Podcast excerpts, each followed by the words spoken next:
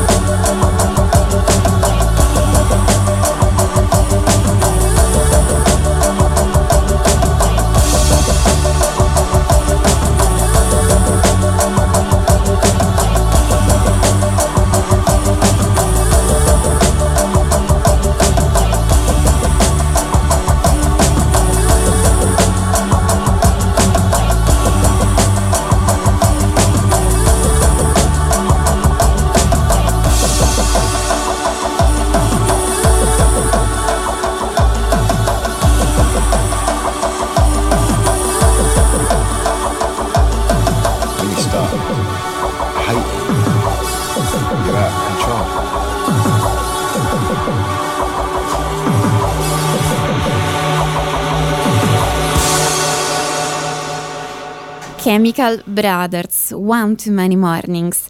Qui al nostro posto, al microfono di Radio Elettrica, e oggi si parla di algoritmi. Attenzione, no, ripeto, no, trucchi per prendere più like su Facebook o fare più visualizzazioni su YouTube, no consigli di serie da vedere su Netflix, sì algoritmi come linguaggio uomo-macchina, sì automazione, sì sistemi di pensiero artificiale.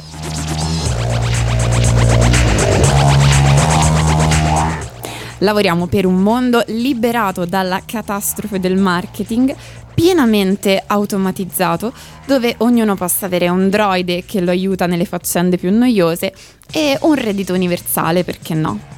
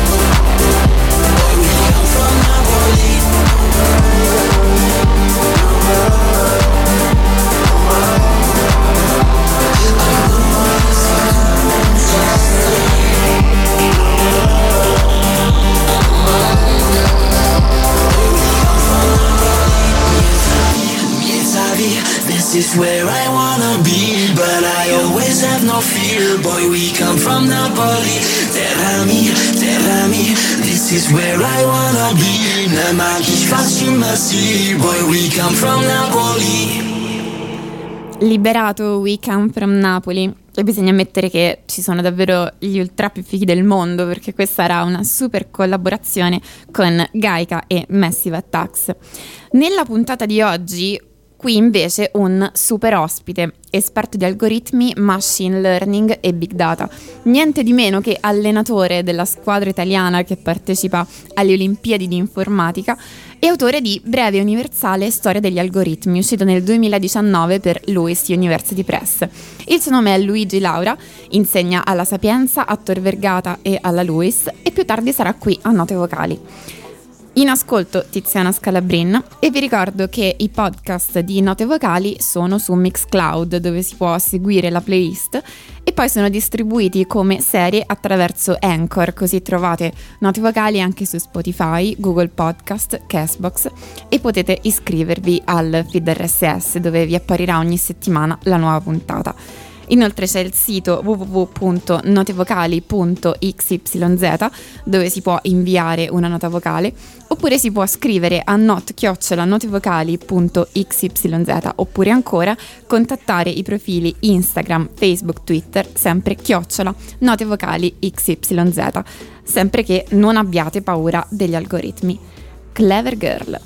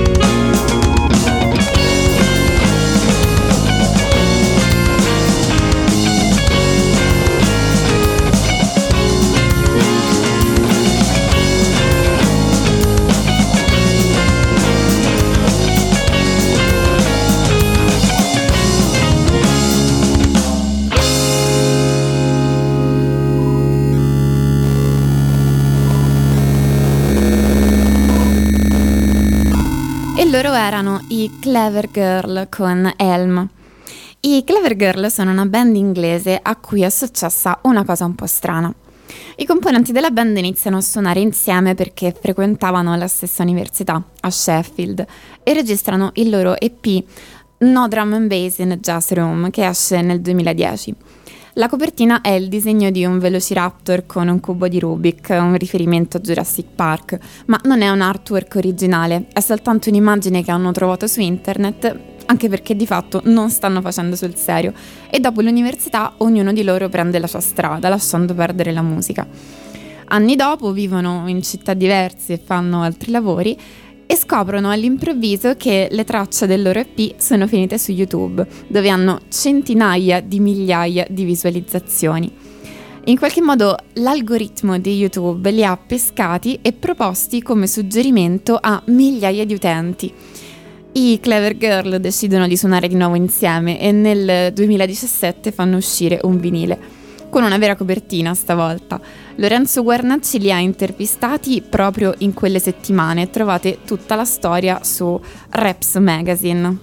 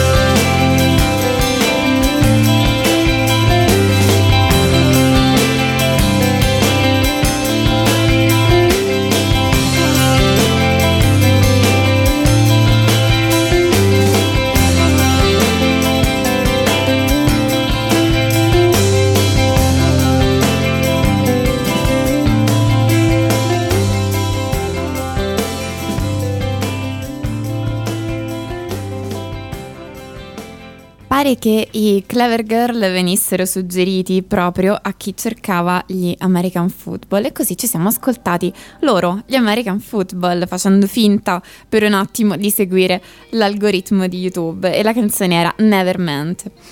Per gli amanti delle etichette siamo nel math rock, il rock matematico, un genere che nonostante il tono tranquillo, spontaneo, tende a comporre le parti strumentali in modo appunto matematico, rispettando delle formule. Ed è una dimensione musicale che non potevamo assolutamente ignorare in una puntata in cui ci occupiamo di algoritmi.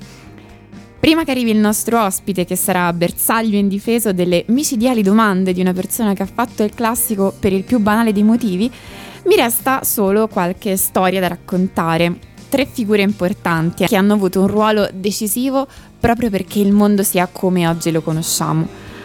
A Luigi Laura chiederemo di fornirci qualche chiave di interpretazione, la messa a fuoco per inquadrare gli algoritmi nel nostro presente. Alla fine invece da immaginare come le ultime pagine di un testo un epilogo linguistico per tutte le domande sul futuro il numero per la diretta è 351 52 41 101, non perché io conosca le risposte, ma perché Note Vocali vuole candidarsi a archivio universale delle domande sul futuro. Intanto un ascolto più che dalla catastrofe direttamente dall'Apocalisse.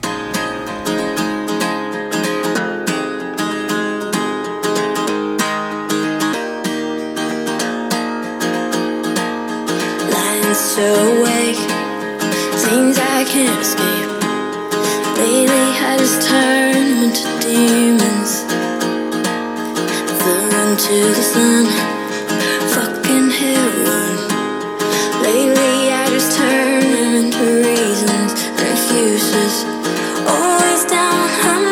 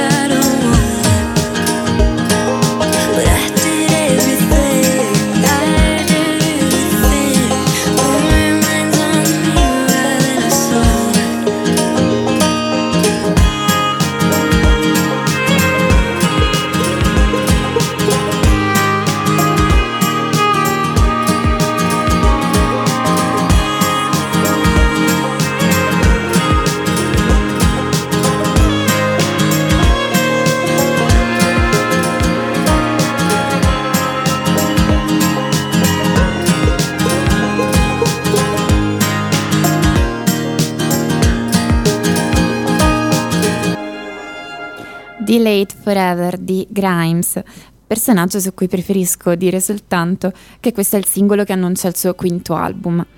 La prima bellissima storia sugli algoritmi è legata all'etimologia della parola. Purtroppo salutiamo col fazzoletto l'antico greco che ci spiega praticamente qualsiasi cosa, perché algoritmo viene dall'arabo. E magari ci avete pensato, perché quel al all'inizio della parola è un buon suggerimento, ma è più difficile indovinare il resto. L'origine è al-Khwarizmi, il nome del matematico arabo del IX secolo dal cui lavoro parte l'evoluzione degli algoritmi moderni. Il suo più che un nome è un appellativo in realtà che significa della Corasmia, un po' come Leonardo da Vinci indica la regione di provenienza, la Corasmia, che si trova in quello che oggi si chiama Uzbekistan. Il califfo della regione, che è il protagonista di molte storie delle Mille e una notte, aveva fondato la Casa della Saggezza e il suo successore, suo figlio, nomina come responsabile di questo nuovo polo culturale proprio Al-Khwarizmi. Sotto la sua direzione tutte le principali opere matematiche greche, persiane, babilonesi e indiane vengono tradotte in arabo e lui stesso scrive un testo di matematica che è considerato oggi il primo trattato completo sul sistema di numerazione arabo che usiamo ancora oggi, cioè il primo sistema posizionale, cioè il primo che utilizza lo zero. In altre parole, Alcorismi inventa lo zero, inventa l'algebra, perché anche la parola algebra viene dall'arabo e viene proprio dal titolo del suo trattato, che in latino fu tradotto con algoritmi de numero endorum. L'algoritmo nasce come un calcolo che ci permette di risolvere un problema. Oggi associamo la parola algoritmo ai social network, ma dovremmo associarla ancora più immediatamente in realtà alla crittografia, ai codici segreti, perché questa è la sua prima natura. A noi l'algoritmo è arrivato perché intercettato diversi secoli più tardi da Fibonacci e ai commercianti pisani del XIII secolo è parso subito un buon sistema per fare i conti perché provateci voi a fare le moltiplicazioni con i numeri romani. In debito verso le commissioni culturali tra le culture, ascoltiamo un'artista italo-marocchina classe 93, la Hasna.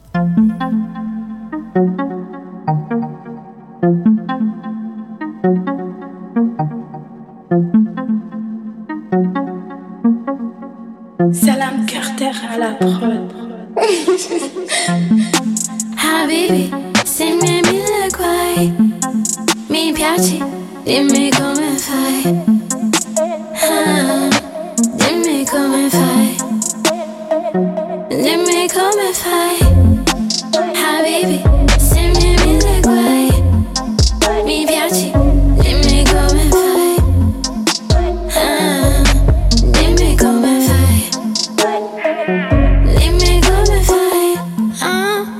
ti sento dentro. Amore, sono il tuo rimpianto. Dici qual è il tuo segreto. Il tuo segreto. Dove l'anima non entra. Un'emozione spenta. Dici qual è il tuo segreto. Dici, dici, qual è il tuo segreto? Come te lo ripeto, sono io il difetto. Che divertimento sulle nuvole, luna piena, giorno no. Il lavoro, no, no, no. Chiamo, non rispondo. Ma perché sono le tre? Penso a te, fumo, perdo la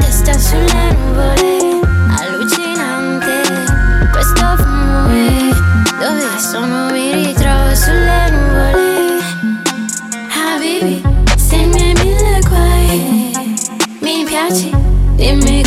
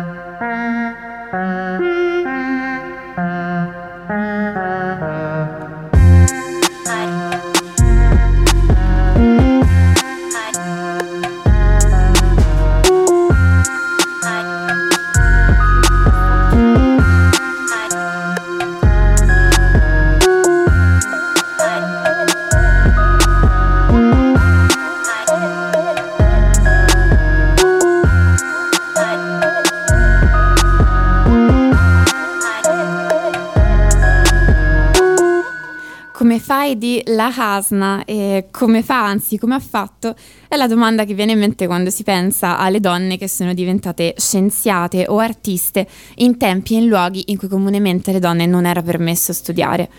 Ci sarebbe anche la controdomanda, diciamo, fatta con un altro tono e tutti altri intenti che è un come fai a quelle persone che se gli chiedi hai mai letto un libro scritto da una donna oppure sai nominare almeno una scienziata donna? Rispondono di no, ma il biasimo non serve a nulla, mentre l'ammirazione sì. E forse io, se avessi conosciuto da bambina la storia di Ada Lovelace, il mio rapporto con la matematica avrebbe preso tutta un'altra piega. Ada Lovelace è stata la prima e non la prima donna, intendo la prima persona a descrivere nell'Ottocento un programma che è a tutti gli effetti il primo programma per computer della storia. Ada Lovelace è un personaggio sconosciuto ai più, ma è la prima programmatrice di computer al mondo. E stiamo parlando della figlia del poeta Lord Byron, ma del matrimonio di comodo di Lord Byron, sottoscritto per tacitare uno scandalo. Solo che la madre non ci sta, chiede la separazione poco dopo la nascita di Ada e siamo nel 1815. Così lei non conosce mai suo padre e un po' per reazione nei confronti della poesia, la madre stimola in lei la curiosità nei confronti della matematica. Questa bambina prodigio che già suonava e ballava benissimo si ritrova a studiare con il famoso logico Augustus De Morgan, professore all'Università di Londra.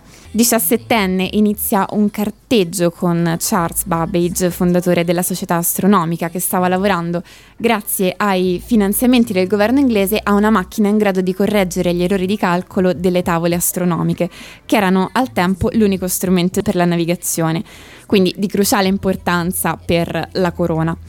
Le annotazioni di Ada al lavoro di Babbage contengono la descrizione del programma, ma non solo. Ada nota anche che una macchina tessile, un telaio, era in grado di eseguire disegni complessi nel tessuto seguendo le istruzioni fornite da schede perforate e così suggerisce che i programmi per la macchina di Babbage siano codificati mediante schede perforate.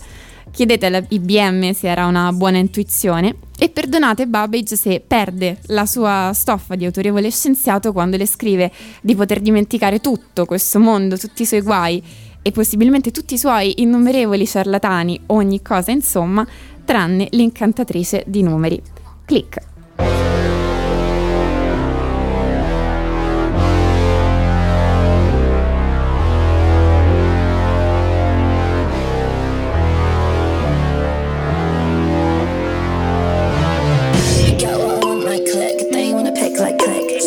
Glass like click. Cash register goes click. You can't fuck with my click. Drop my stuff on the strip. Prospects all on the whip. Pull up on room, oh shit. Charlie's up in this bitch. Charlie's up in this set. Get what I want, like click. They wanna pick like click. Cheers with the glass like click. Cash register goes click. You can't fuck with my click. click. Strut my stuff on the strip. Prospects all on the whip. Pull up on room, oh shit. Charlie's up in this bitch. Yeah, Charlie's up Pull up and we dripping in gold. The king of my clique when I roll. Hit Kim cause she cute on my phone. Hit Tommy, he know how to fold. We fly over Scotts and Moscow. I'm zooming my way around the globe. Don't care about the records you sold. Cosign if you did it alone. I'm so 2020 with my vision 2020 with precision. I'm so legit. I'm so 2021. I wanna go pop out, pop out, goddamn hits. Click the research, get the camera, click it on, baby. Come on, watch me dip, watch me dip with my click. Watch me dip with my yeah. Like uh, click. Pick like click. Cheers with the glass like click. Cash register goes click. You can't fuck with my click. Strut my stuff the strip. All the. Pull up shit. Charlie's up in this bitch. Charlie's up in this set. Bunch of bad bitches in my we on the roll, yeah. Can't bust a ball in this bitch, now watch me go.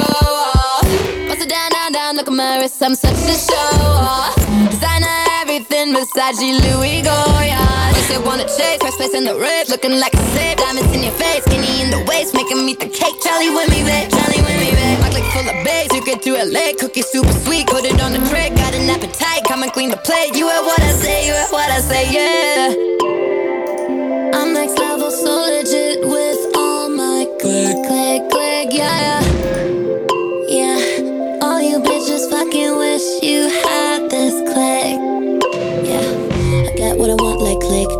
click, click, click. Cheers with a glass like click. Cash with the star goes click. You can fuck on my click. Strap my stuff on the strip. Press bags all in the whip. Pull up in room or shit. Charlie's up in this bitch. Kim is up in this bitch. I'm hard like Sudoku. Expensive like Coca. If not pay, I won't go. Don't fuck with the broco. Tommy going loco. Look at rich hobo.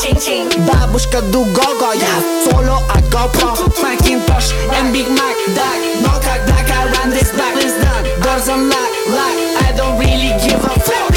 Jump up that, that, put my click. Landing hashtag with the clip.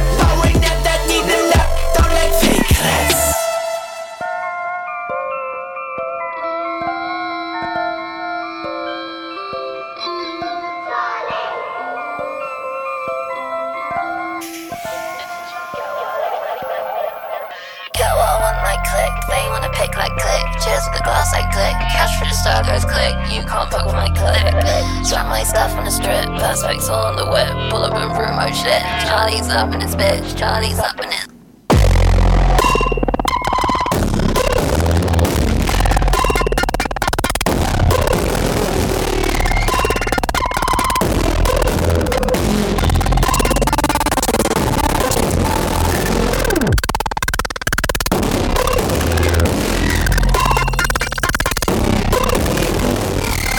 Charlie XCX con Click.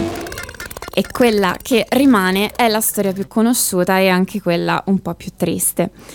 Alan Turing è il matematico che inventa la macchina di Turing e anche il crittografo che decifra la macchina Enigma utilizzata dai nazisti per scambiarsi messaggi in codice e decifrando questo codice permette al governo inglese a tutti gli effetti di vincere la guerra. Solo che questo non bastò a graziarlo, Turing era omosessuale e l'omosessualità era reato. Venne condannato alla castrazione chimica e finì per suicidarsi prima di compiere 41 anni.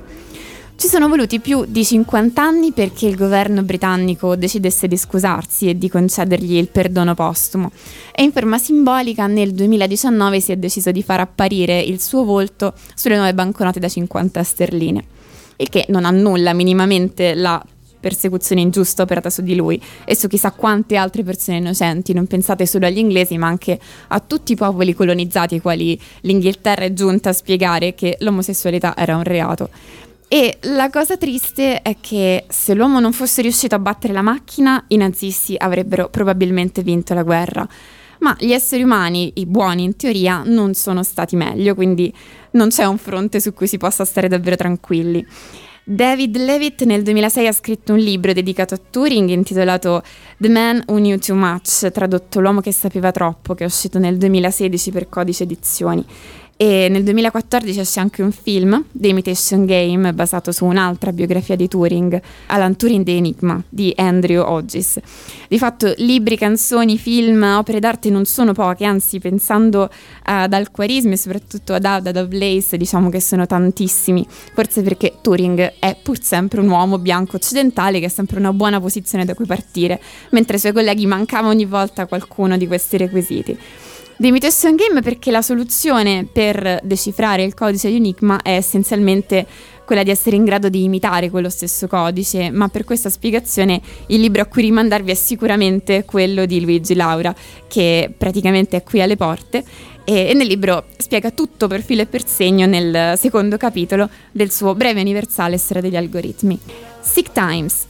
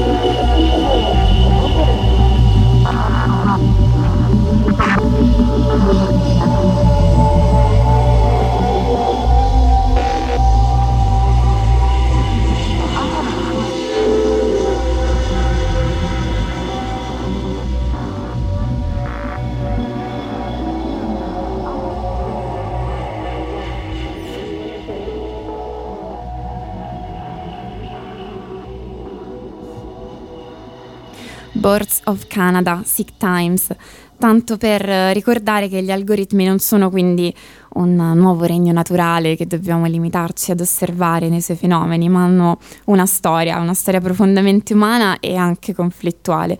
È vero che siamo noi a muoverci in spazi regolamentati da algoritmi, ma è ancora più vero che sono gli algoritmi ad abitare in uno spazio definito dagli esseri umani, dalle storture della nostra cultura e delle nostre visioni e dei nostri sistemi di pensiero o ancora meglio definito da stratificazioni di sistemi su sistemi, di culture su culture. E poi su tutto questo si aggiunge un'accelerazione tale per cui le nostre forme di pensiero fanno fatica a tenere tutto quanto insieme, a tenere a fuoco il nostro posto in questo mondo. Ci darà una mano Luigi Laura, che nel frattempo è arrivato molto velocemente, si è messo seduto comodo davanti a me e quindi io lo ringrazio tanto per aver accettato il mio invito. Sono io che ringrazio te di avermi invitato. È davvero un piacere. Allora Luigi, c'è praticamente un, un, punto in cui il giovane Holden dice che i libri che lo lasciano senza fiato sono quelli che quando hai finito di leggerli vorresti che l'autore fosse tuo amico per poterlo chiamare e poterci chiacchierare tutto il tempo che vuoi. E direi che il tuo libro ha prodotto effettivamente questa necessità, non tanto di, di una chiacchierata quanto di una specie di interrogatorio. Benissimo. Colpa tua ovviamente. E ehm, la prima cosa che vorrei chiederti, questo libro è in parte una storia della scienza, in parte un manuale di linguistica di un linguaggio molto particolare, in parte un'antologia. Dentro ci sono anche dei giochi, tipo imparare gli algoritmi con la settimana enigmistica. Perché pensi che ti sia stato necessario fare tutte queste cose per raccontare gli algoritmi? Allora, è una buona domanda. In realtà io ho sempre sofferto il fatto che negli ultimi anni eh, gli algoritmi sono stati rappresentati come eh, sentiamo i giornali che dicono gli algoritmi controllano le nostre vite, gli algoritmi scelgono quello che facciamo, gli algoritmi scelgono quello che vediamo. E in un certo senso mi sono sempre un po' ribellato perché alla fine gli algoritmi siamo noi, cioè siamo noi che li creiamo.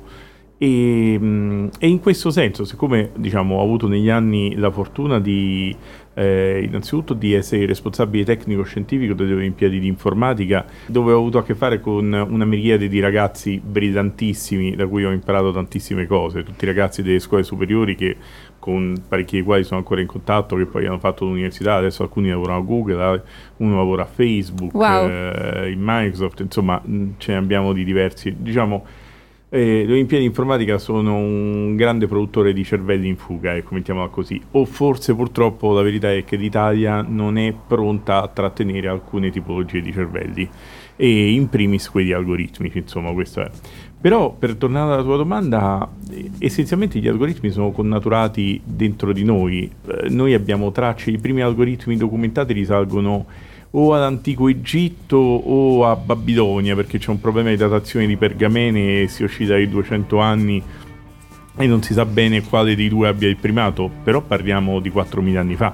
Ecco. Quindi, quindi, insomma ecco, diciamo che ci sono sempre stati e ci saranno così come insieme all'uomo, insomma questo è, e, e, allora diciamo, volevo, forse avrei, non so, forse avrei potuto intitolarlo Apologia di un algoritmo Apologia dell'algoritmo. Questo era, l'altro, questo era un altro titolo che, eh, che, mi è, che, mi è, venuto in mente, insomma. Però, però sono soddisfatto perché volevo dare un, volevo cercare di scrivere un libro che attirasse le persone che non hanno un background scientifico, perché noi abbiamo sempre, in Italia c'è forte questa componente per cui se tu non conosci il teorema di Pitagora è una cosa normale perché tutti a scuola abbiamo sofferto la matematica non l'abbiamo mai capita.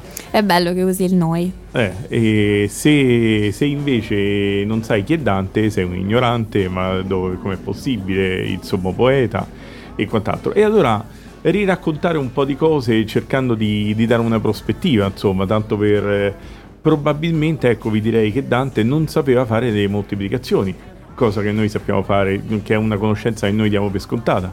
E moltiplicazioni, deduco, come probabilmente avrai raccontato, visto che hai nominato alcuvarismi, sono uno degli algoritmi diciamo più anti- eh, non, non, più antichi, però eh, uno tra quelli più documentati che sono arrivati a noi tramite Fibonacci e soprattutto sono gli algoritmi che etimologicamente definiscono il termine stesso algoritmo, nel senso che algoritmo, come avrei detto, deriva dal nome di Al-Khwarizmi Eh sì. e lui nel suo trattato sull'algebra riporta quelle che per noi sono le quattro operazioni di base con le cifre indo-arabe, ovvero le cifre indiane che a noi sono arrivate attraverso l'Arabia e che quindi chiamiamo cifre arabe, ma in realtà sono indo-arabe. Quindi non ho sbagliato chiamandoli numeri arabi. No, assolutamente. Ok. Beh, oramai siamo abituati. E che hanno soppiantato i nostri solidi numeri romani collaudati da migliaia di anni per un motivo semplice, che con i numeri romani noi non potevamo fare le moltiplicazioni di operazioni Eh base. Eh già, sembra piuttosto complicato in effetti. Eh. Comunque, effettivamente sì, mh, credo che il tuo libro sia riuscito a svolgere questa funzione, perché io sicuramente ho imparato moltissimo leggendolo. E mi sono fatta delle domande ed è andato a finire che molte delle domande che farò adesso a te effettivamente riguardano l'imparare. Nel modo in cui si parla di algoritmi nel marketing, gli algoritmi che sono tipo delle creaturine invisibili che popolano la nostra terra, che a volte possono aiutarci oppure ostacolarci a seconda che noi intuiamo o meno come farli contenti. E io trovo che questo modo di parlare che utilizzano gli esperti di marketing sia un po' necessario giustificare il loro ruolo e il loro prestigio economico, però alimenta una visione un po' superstiziosa, un po' mistificata di quello che sono effettivamente gli algoritmi. Ci sono gli algoritmi da una parte gli esseri umani dall'altra, quindi tu dici giustamente ci controllano, eh, ci, ci complicano la vita, ma mm, è, è soprattutto la cosa inquietante questa separazione totale. Mm, diciamo sembra un po' il rapporto che avevano gli antichi con, con gli elementi, con le divinità capricciose e, e cerchiamo di interpretarli e di assecondarli e magari attribuiamo a loro i nostri fallimenti. È vero che finché esprimono il volere di una grande piattaforma non sono proprio al servizio dell'umanità, però dovrebbe essere anche vero che rimangono sempre programmati e pensati da esseri umani e quindi si occupano di mm, particolari della nostra vita. Io ho la sensazione che siano una lingua attraverso la quale il genere umano ha accesso a mm, delle potenzialità conoscitive che hanno soprattutto a che fare magari con i dati, ma secondo te in quale chiave ci dovremmo relazionare noi? Beh, io spesso, eh, siccome ho la fortuna di insegnare algoritmi in diversi corsi all'università, la cosa che racconto spesso agli studenti è che secondo me essenzialmente tutti quanti dovrebbero programmare e creare algoritmi. Un po' come facciamo con la cucina, cioè non con l'obiettivo di diventare dei nuovi Carlo Cracco, però diciamo per legittima difesa eh, sapersi cucinare un piatto di spaghetti al burro senza, senza dover scomodare nessuno chef stellato, ecco. In questo senso eh, c'è mh, un professore del MIT eh, che ha creato questo gruppo, eh, il gruppo si chiama Lifelong Kindergarten, che sarebbe eh, in un certo senso asilo a vita. Sì. E, e loro hanno un po' rivoluzionato il modo in cui si insegnano gli algoritmi e la programmazione, al punto che adesso si, riescono- si riesce a insegnarli in maniera naturale anche ai bambini, alle elementari.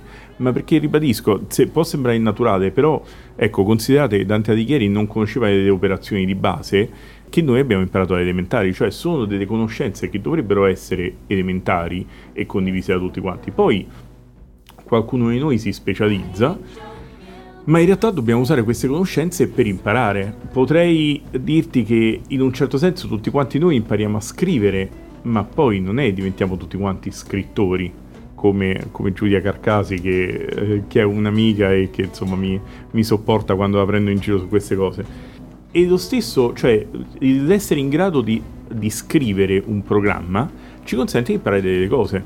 Così come abbiamo imparato la matematica e tramite la matematica non siamo diventati tutti quanti dei matematici, però tramite la matematica c'è chi ha imparato la fisica, chi ha imparato la biologia, chi ha imparato l'economia, chi fa modelli. Eh, sono degli strumenti che l'uomo ha. La lettura, la scrittura, la matematica e aggiungo io l'informatica, gli algoritmi. In realtà, fra l'altro, viene sempre come tutto quello che è collegato al computer c'ha questo alone di freddezza, di impersonalità, ma ci sono poche cose che sono creative come creare un algoritmo. Basta pensare di nuovo alla moltiplicazione, cioè noi abbiamo dovuto aspettare il 1300 perché in Europa si diffondessero le moltiplicazioni come le facciamo adesso.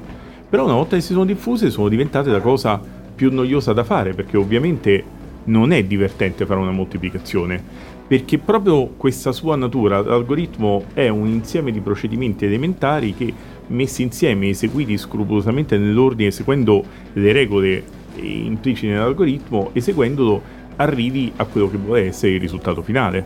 Quindi la moltiplicazione, cioè è stato complicato per noi inventare il modo di fare la moltiplicazione, ma poi siamo sicuri che chiunque di noi vada a fare una moltiplicazione, la moltiplicazione deve essere la stessa. E allora si perde quella componente creativa del lavoro, non c'è la mia interpretazione della moltiplicazione, la tua interpretazione della moltiplicazione. E quindi, e quindi l'uomo ha inventato il calcolatore. Ha inventato il calcolatore come macchina che lo sostituisse in un lavoro ingrato, quello di fare un'operazione noiosa. Questo è il calcolatore, una cosa che ci sostituisce, mentre è un'operazione molto creativa il creare nuovi algoritmi, inventare nuovi modi di risolvere problemi o modi innovativi di risolvere problemi.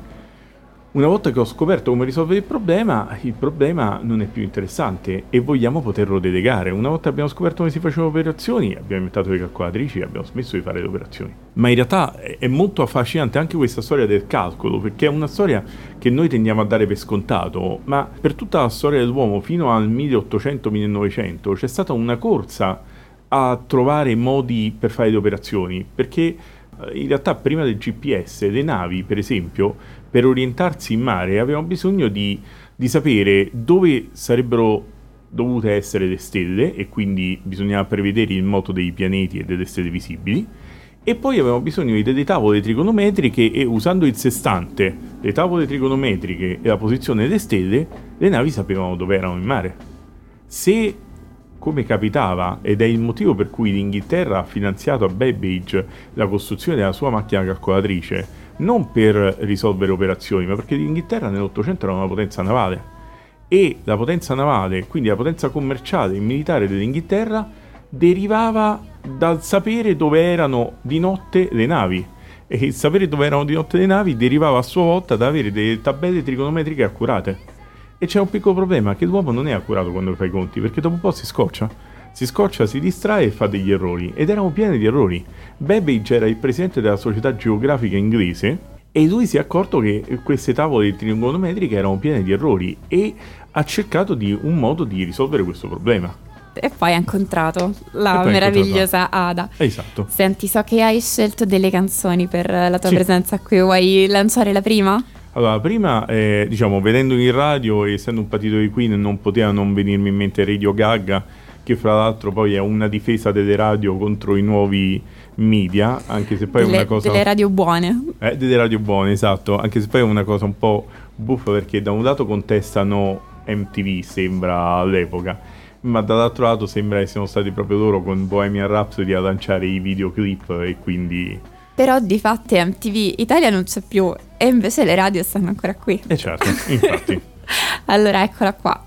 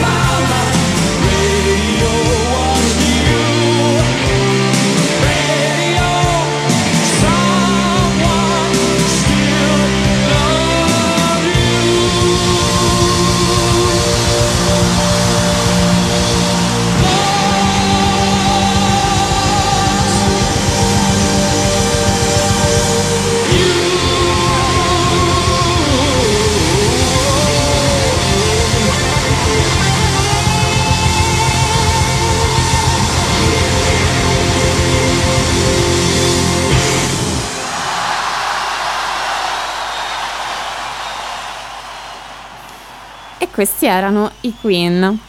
Qua ti faccio un'altra domanda.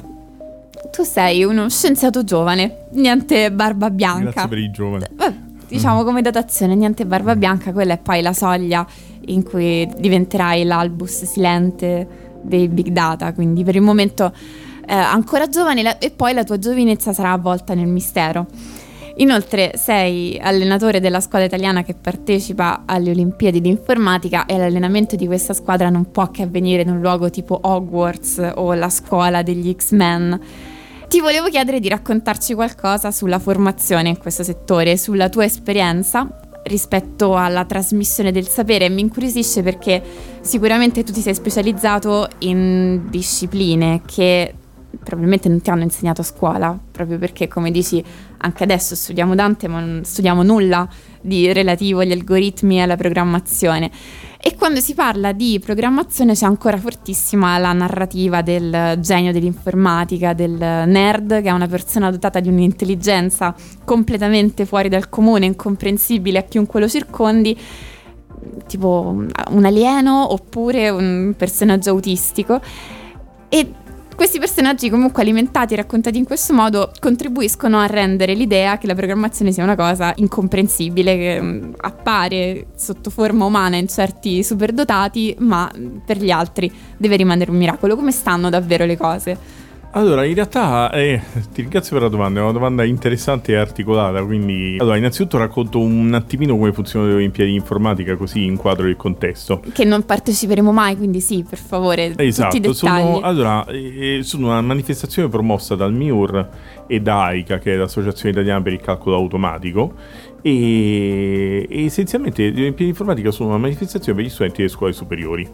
Noi organizziamo nelle scuole, c'è una prima fase tipicamente a novembre, dove circa 20.000 ragazzi gareggiano su una prova che è molto simile a quella della logica della settimana enigmistica, nel senso gli diamo test di logica, test in un certo senso algoritmici, cioè gli do una mappa e dico trova il percorso più breve, o trova l'uscita dal labirinto, o trova il percorso che ti fa passare per il tesoro e non ti fa passare dai pericoli, o cose di questo genere. Chiediamo anche, facciamo vedere dei piccoli pezzetti, frammenti di codice, spiegando però che cosa fa, cioè Non ti l'istruzione... basi su delle conoscenze che devono già avere, No. ma su delle capacità. In realtà uno dei segreti meglio custoditi è che è una gara, ma in realtà è un momento di formazione. Wow. La prova l'abbiamo strutturata perché in realtà i ragazzi possano arrivare senza sapere niente, risolverla grazie al talento perché gli, gli diamo tutti gli strumenti e poi appassionarsi strada facendo. Che comunque è un'esperienza che cambierà la loro vita. Guarda, fra l'altro ho una storia molto divertente, cambierà assolutamente la loro vita, ho una storia molto divertente su questo e riguarda eh, un mio carissimo amico, adesso un mio carissimo amico, ma lui mi ha raccontato, lui ha fatto, l'ho conosciuto come studente di ingegneria informatica che seguiva il mio corso di algoritmi e strutture dati. Uno studente molto brillante, arrivava sempre in ritardo a lezione e nonostante arrivasse sempre in ritardo a lezione, quando io facevo una domanda all'aula, e lui si fosse perso metà della spiegazione, era sempre lui quello che rispondeva e dava il risultato. E poi lui mi ha raccontato, quando poi dopo l'ho coinvolto anche nelle Olimpiadi di informatica, e lui aveva partecipato alle Olimpiadi di informatica, ma la cosa divertente è che aveva partecipato semplicemente perché aveva colto un'opportunità, l'opportunità di saltare la lezione di filosofia. Lui odiava Aia. il suo insegnante di filosofia. Aia. E quindi, eh, diciamo, non ha studiato niente, ha fatto questa prova solo perché la prova cozzava con l'ora di filosofia e quindi facendola poteva saltare l'ora. Beh, sliding doors, questa cosa a me non sarebbe mai successa.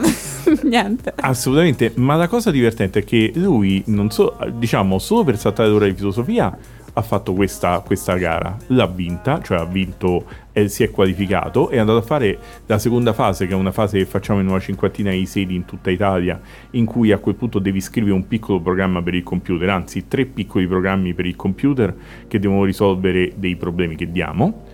E poi da questa si è qualificato fra i 100, a- all'epoca 80, che, face- che facevano la finale in presenza, quindi un- una finale itinerante. Quell'anno è stata a Taormina e lui ha vinto una medaglia d'argento, però incidentalmente si è appassionato all'informatica nel percorso, ha fatto ingegneria informatica, ha fatto il dottorato con me e con il professore italiano a Tor Vergata. Pazzesco. e subito dopo ha aperto, anzi in realtà forse magari una volta vorresti, eh, potresti volerlo invitare perché è un personaggio, e ha fondato una startup che si chiama Camom che è una startup abbastanza divertente. Cito non, non tanto per fargli pubblicità perché sta avendo un successo incredibile, quindi di non ne ha sicuro bisogno. non ne ha bisogno. Ma lui ha fatto, lui ha capito questa cosa. Dice: i social network, Facebook in realtà è poco sociale perché per Facebook la cosa migliore che possiamo fare noi è stare dentro casa a navigare su Certo. Facebook e quindi non è un vero social network e quindi lui ha avuto quest'idea di questo social network in cui per essere, eh, per essere amici eh, non, c'è, non si manda un link ma bisogna partecipare a un evento insieme Devi proprio venire a casa mia. Devi proprio venire e loro organizzano eventi a casa e si è diffuso adesso questa cosa, ma a Milano loro adesso hanno aperto, hanno ricevuto finanziamenti per più di un milione di euro e adesso hanno aperto, organizzano centinaia di eventi ogni mese a Milano, adesso stanno aprendo anche a Roma, Londra e Barcellona. E la cosa divertente è che, diciamo, di questa cultura, questi eventi, eh, mentre negli eventi normali, quando uno si sa va in un locale, è difficile mettersi a parlare con persone che non conosci, invece l'etichetta, il galateo delle persone che partecipano a questa comunità è tu vai a uno di questi eventi, se non parli con tutti quanti, se non hai parlato con tutti quanti alla fine della serata, sei un maleducato. Quindi Eh tu beh, sei a casa di qualcun altro, mi sei sembra a il minimo. qualcun'altra, esatto, e quindi eh, a questi eventi si conoscono, hanno già avuto i primi matrimoni di No. gente che si è conosciuta a, questo- a questi eventi e stanno avendo un successone. Ma quindi- che storia, che Esatto. storia pazzesca. Assolutamente, assolutamente. Posso, d- dato che è semplicemente puro campanilismo, ringraziare il professore di filosofia per essere stato così noioso sì, da certo. innescare tutto questo meccanismo. Meno male. Certo, no, no, è vero, è vero, in effetti sì, lo dobbiamo ringraziare.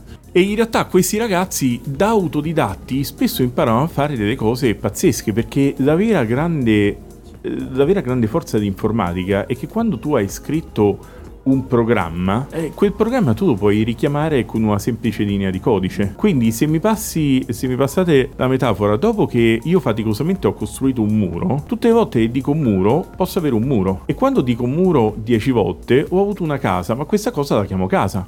Ma è anche collaborativo. Cioè, se tu Si hai può fatto fare colla- assolutamente un muro, sì. anch'io posso esatto. avvalermi. E quindi in realtà dopo che ho sviluppato un muro lo posso replicare tante volte e avere una casa, posso replicarla tante volte facilmente e avere una città, posso replicarla tante volte e avere un continente. Questo è quello che si riesce a fare.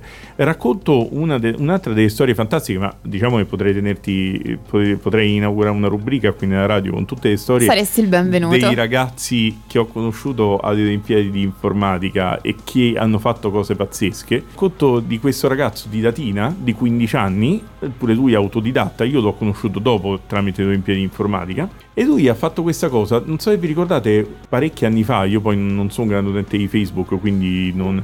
Facebook ha cambiato la sua modalità, la sua interfaccia utente, è passato dalla bacheca al diario, o dal diario alla bacheca, non mi ricordo. E questa cosa, siccome nella natura umana l'uomo è sempre restio al cambiamento, Certo. ha suscitato polemiche perché d'improvviso... La prima cosa, è brutto, era meglio prima. Esatto, era meglio prima tutti quanti. E allora, in tutto il mondo, tutti gli utenti di Facebook si sono lamentati. Questo ragazzo di 15 anni di Latina, dove di Latina non è un demerito, però intendo semplicemente, lo rimarco perché dico, non è della Silicon Valley, non è... No, no, certo, c'è un grosso Diciamo. problema, insomma, di distribuzione del, del sapere, degli stimoli Esatto. culturali, come Au- no? Autodidatta, lui ha pensato, vabbè, ma in finale Facebook mi mostra sempre le stesse cose che mi mostrava prima, però le mette diversamente. Io potrei, siccome lui me, me le manda, potrei dire al mio computer di rimetterle come erano prima. E quindi ha avuto questa intuizione di programmarsi quello che noi adesso chiamiamo un plugin per il browser, cioè un programmino che va a innestarsi nel nostro browser e a cambiare il comportamento di alcuni applicativi. E questo plugin non faceva nient'altro che leggere i dati che ti mandava Facebook e rimetterli come era Facebook prima. Allora, dov'è la cosa sorprendente? Allora, un ragazzo, grazie a internet, devo dire, autodidatta, riesca a fare una cosa del genere. Certo. Ma lui è riuscito ad avere più di 10 milioni di utenti in tutto il mondo. No, vabbè. Dimmi in quale altra epoca per l'uomo un ragazzo di 15 anni di Latina poteva riuscire a influenzare in maniera più o meno significativa, dipende cosa intendiamo influenzare, però poteva riuscire ad avere contatti e influenzare 10 milioni di persone. grande, e adesso cosa fa? Lui adesso si sta laureando a Pisa in informatica, io sappia. Vittorio, Vittorio Gambaletta. Complimenti, Vittorio. Esatto. Però stai un po' alimentando questa visione del nerd geniale. Allora, il nerd geniale devi sapere che è una visione Che comoda. non è una brutta ma cosa. è anche. Allora, non è una brutta cosa, però ti dico, in realtà io sono ingegnere informatico. Per la mia professione è una cosa drammatica.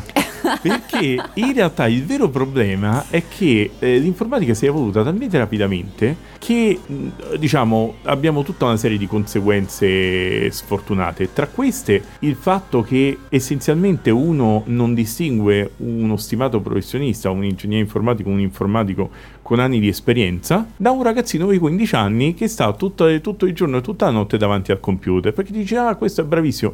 Manca quella cosa, cioè tu non ti faresti costruire casa da un ragazzo di 15 anni che sta tutto il Eh, giorno è a fare stato disegni. Elon Musk a dire che non prende laureati. Lui non prende laureati. Sì, allora in un certo senso posso capire che in alcuni campi è- abbia senso questa cosa. C'è anche un altro milionario della Silicon Valley che in realtà offriva soldi se uno lasciava l'università. Quindi c'è questo disincentivo. Lucignolo. Però in realtà eh, ti direi che l'università, se vogliamo, non ha fatto neanche niente di male. Io per certi versi eh, non mi reputo un campione perché poi anche quando studiavo all'università ero sempre distratto a tanti interessi diversi e quant'altro, quindi non sono mai stato uno studente modello, seguivo le cose che mi appassionavano. Però, come hai detto tu prima, io tantissime delle cose che insegno oggi sono cose che io ho studiato solo per passione dopo mi sono laureato perché prima non esistevano semplicemente. Parecchie di queste cose le ho scoperte tramite i ragazzi, tramite i ragazzi delle Olimpiadi che sono degli incredibili talent scout di novità. E quindi ogni volta che io vado, anzi eh, diciamo il mio Hogwarts, eppure qui non faccio pubblicità, però la settimana prossima sarò a Volterra. Noi abbiamo questo, questo posto meraviglioso che si chiama SIAF, che è Scuola Internazionale di Alta Formazione che è una sorta di villaggio, sono un po' di, un po' di casette, di alloggi, eh, una mensa e delle aule appena sotto Volterra, immersi in questo, nel verde delle colline toscane, con un'aria meravigliosa che io sniffo ogni mattina. Eh beh. Ma proprio sniffare il termine adatto per rendere l'idea. E noi lì siamo, siamo tranquilli, facciamo 5 giorni di eh, selezione, formazione, selezione, formazione, in cui appunto sia facciamo lezione e poi facciamo gare in cui mettiamo questi ragazzi un Hai contro l'altro letteralmente armati. confermato tutte le cose che stavo dicendo. Cioè, davvero questa Hogwarts, la scuola di X-Men è solo un problema di organizzazione architettonica della cosa. È esattamente così. Assolutamente così, sì sì. Mostruoso. Assolutamente così. E poi abbiamo anche ottimi risultati a livello internazionale, dove devo dire abbiamo vinto fino adesso solo un paio di medaglie d'oro. Però, Solo, mannaggia. però ti direi, se ci confrontiamo con le nazioni e rispetto alle altre nazioni europee, che sono i nostri competitor naturali, perché chiaramente diciamo sappiamo per certo che la Cina, eh, quando vedono un ragazzo sviluppa il talento, loro lo prendono e per un anno gli fanno fare solo quello Sequestrato. sequestrato. In Romania c'è un liceo in Romania che ha vinto più medaglie di tutta l'Italia e di gran parte delle nazioni d'Europa, però è un liceo in cui i ragazzi fanno qualcosa come 50 ore di informatica a settimana, fanno solo quello 50 ore di informatica alla settimana? e nessun'altra materia. È, è un po' deumanizzante È un così. po' deumanizzante, è la specializzazione. La specializzazione che dicevo, in realtà cito uno dei miei autori preferiti di fantascienza, Heinlein, che diceva che la specializzazione va bene per gli insetti e un uomo deve saper fare tutta una serie di cose. Lui faceva un nutrito elenco che comprendeva eh, saper sparare, saper sistemare una ferita a pallottola, saper scassinare una porta, eh, saper fare risolvere un'equazione Ma, differenziale. ma anche come dicevi semplicemente prima, sapersi cucinare un piatto di pasta, va bene? Sì. Potrebbe essere una buona risorsa. Senti, ma visto che ho raccontato prima la storia di Ada Lovelace e tu stesso le riconosci il ruolo di prima programmatrice, dove riappaiono poi le donne? Allora, le donne sono. Le donne in realtà appaiono tanto, spesso diciamo non quanto avrebbero potuto, però c'è un'altra donna di cui vorrei raccontare la storia, che si chiama Grace Hopper e che nel mondo dell'informatica ha avuto un pa- almeno un paio di cose per cui è fondamentalmente nota. La prima, sai che in informatica si noi parliamo di bug quando c'è un errore. Certo, eh, ci ricordiamo tutti, penso, il Millennium Bug e Esattamente. i gadget che sono stati venduti nel 1999 per questo. Esatto, e allora perché? Perché un tempo i computer erano grandi quanto appartamenti e quando c'era qualche errore inspiegabile si pensava, beh, forse ci sarà qualche insetto da qualche parte che fa qualche Ecco. danno, sta, sta rosicchiando un cavo o qualche cosa. E Grace Hopper ha trovato il vero primo bug della storia, nel senso che lei ha documentato un insetto che hanno trovato che creava problemi in un, in un calcolatore e lo ha fissato con del nastro adesivo documentando il primo vero bug della storia. Ma in realtà il vero grande contributo di Grace Hopper, che è stata anche ammiraglio degli Stati Uniti, perché lei ha avuto una carriera nella Marina in cui è entrata in Marina nel 1938, ha contribuito a cercare di costruire macchine per il calcolo automatico, che all'epoca poi diventava operazioni intelligence, decodificare codici e cose di questo genere, lei ha avuto un'intuizione fondamentale. Lei è stata quella che ha contribuito alla realizzazione del primo compilatore. Allora, forse hai sentito parlare, di, hai sentito nominare questo termine astruso compilatore o forse no? Forse no. Forse no. Allora, essenzialmente puoi pensare a così. Immagina che c'è stato un momento in cui ognuno costruiva il proprio computer. Lo costruivano negli Stati Uniti, lo costruivano in Inghilterra, anzi poi in Inghilterra è Ok. diventato un segreto, quindi non si poteva. Ada Lovelace ha scritto il primo programma, che era il programma per la macchina di Babbage, che era una macchina in grado appunto di eseguire, ecco, facciamo, cerchiamo di capire che cos'è un computer, perché mi serve un tassello per farvi capire questa cosa. Che cos'è un computer? Allora, questa parte linguistica è sicuramente tra le mie preferite. Il computer è la macchina che automatizza il procedimento tu la istruisci a compiere.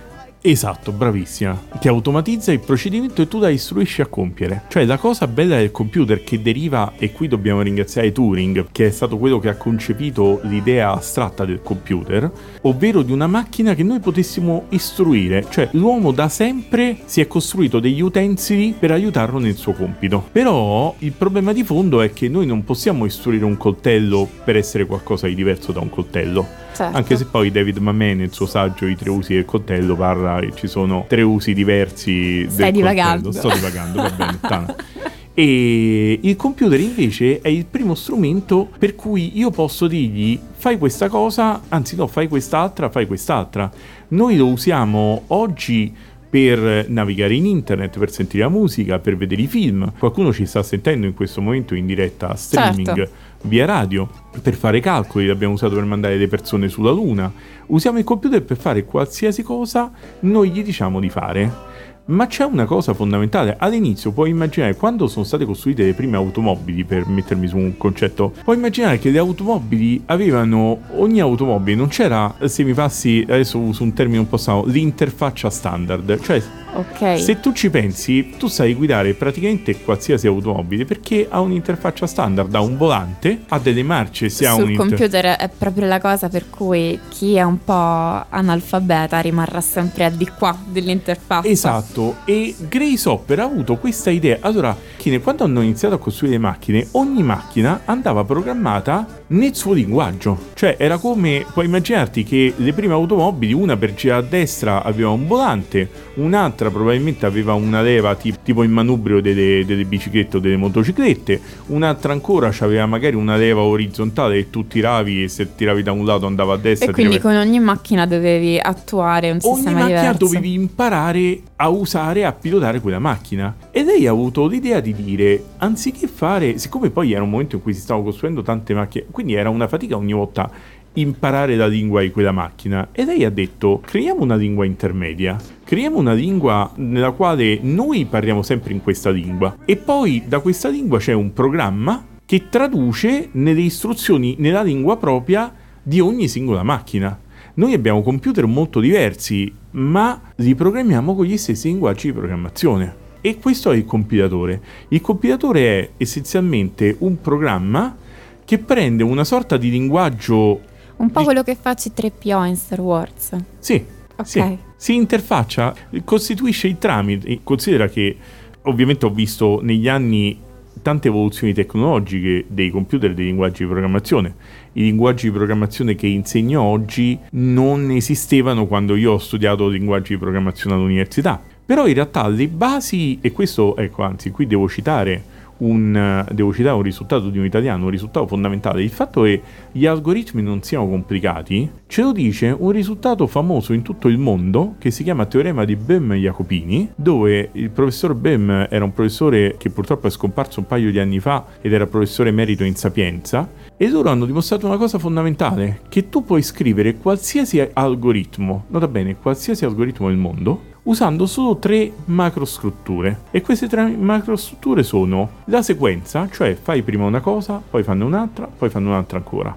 L'alternativa, se succede una cosa, fai una cosa, altrimenti fanne un'altra. E il ciclo continua a fare una cosa finché non succede una data condizione. E ti direi, qualsiasi algoritmo può essere implementato usando solo queste tre macrosculture. Come delle strutture universali di questa lingua. Assolutamente Cioè, Le sì. strutture universali della lingua con cui gli uomini comunicano con le macchine. Asso- ma anche gli uomini comunicano tra di loro perché in realtà gli algoritmi non sono neanche, nient'altro che un modo di formulare una descrizione di un procedimento. Quindi il compilatore ha a che fare con questo tipo di traduzione? In realtà noi abbiamo bisogno di tradurre un algoritmo in un linguaggio di programmazione. Se mi passi l'analogia, visto che tanto stiamo parlando di ricette, una ricetta, così come un algoritmo, può esistere semplicemente nella mente del cuoco o dell'algoritmista o del matematico. Il piatto che tu mangi è la concretizzazione, termine orrendo, di una ricetta.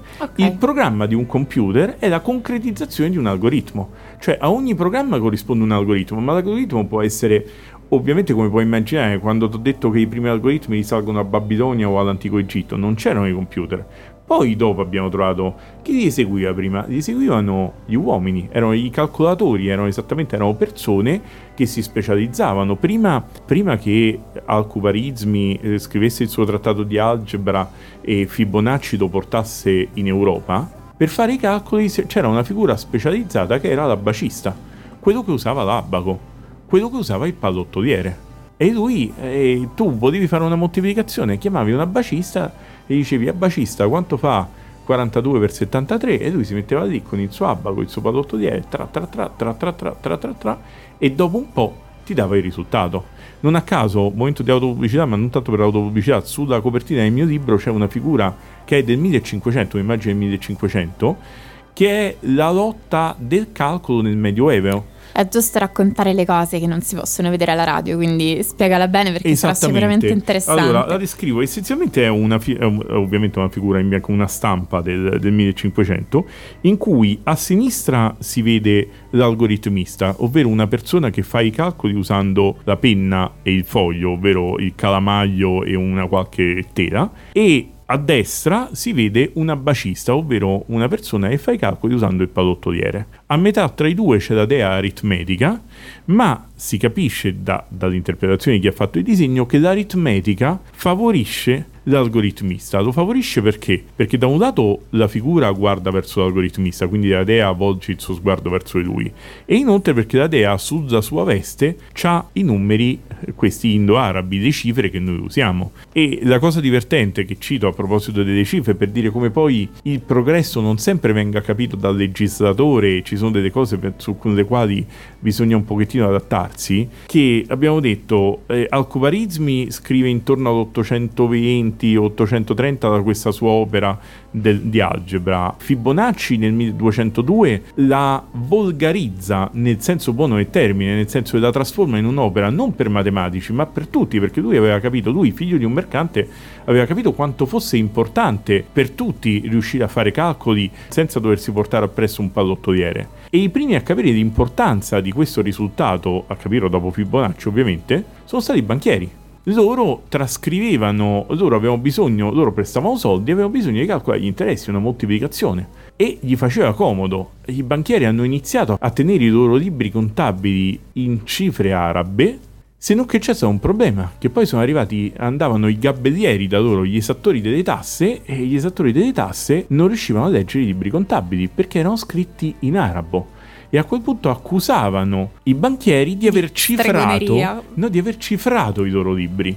Ma cifrare nell'et- nell'etimologia vuol dire semplicemente scrivere con le cifre, mentre da noi è passato ormai come termine rendere incomprensibile, che sarebbe il più corretto crittografare, da cui la crittografia. Cifrare era semplicemente scrivere con le cifre.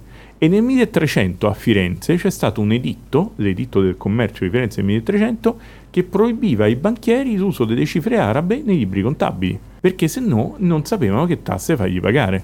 Questo è uno degli esempi classici in cui la legislazione, il progresso non è riuscito a capire quello che stava succedendo e ha cercato di fermarlo attraverso una legge. E le tue storie hanno fatto venire voglia a un ascoltatore di rifare l'università. io direi, visto che si tratta di nostalgia, se ascoltiamo una canzone un po' malinconica, vado. Vai.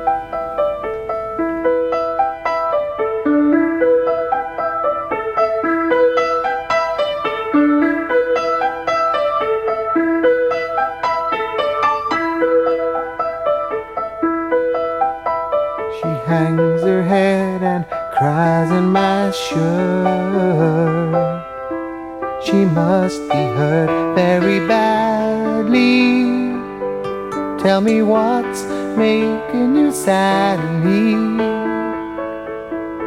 Open your door, don't hide in the dark. You're lost in the dark, you can trust me. Cause you know that's how it must be. Lisa, Lisa, sad Lisa, Lisa.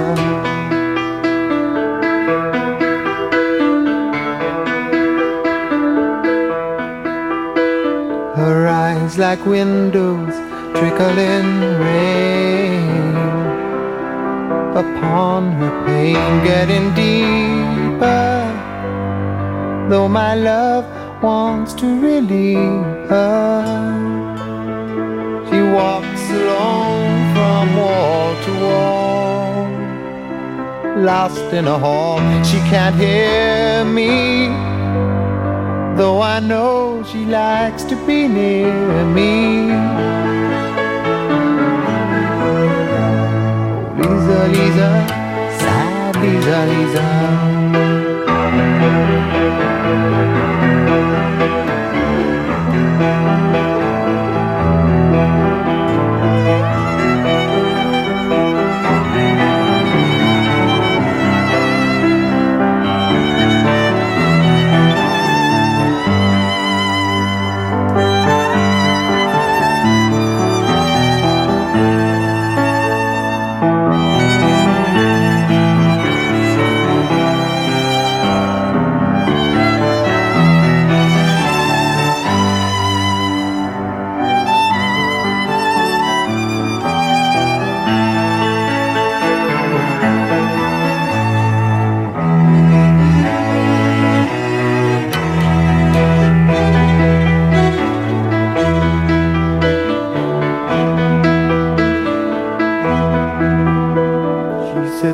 Corner by the door.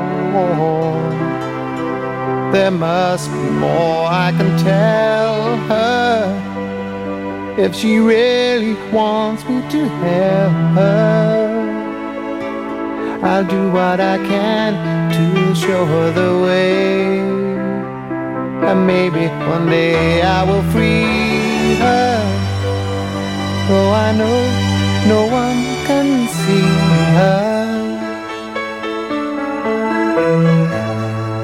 Lisa, Lisa, sad Lisa, Lisa.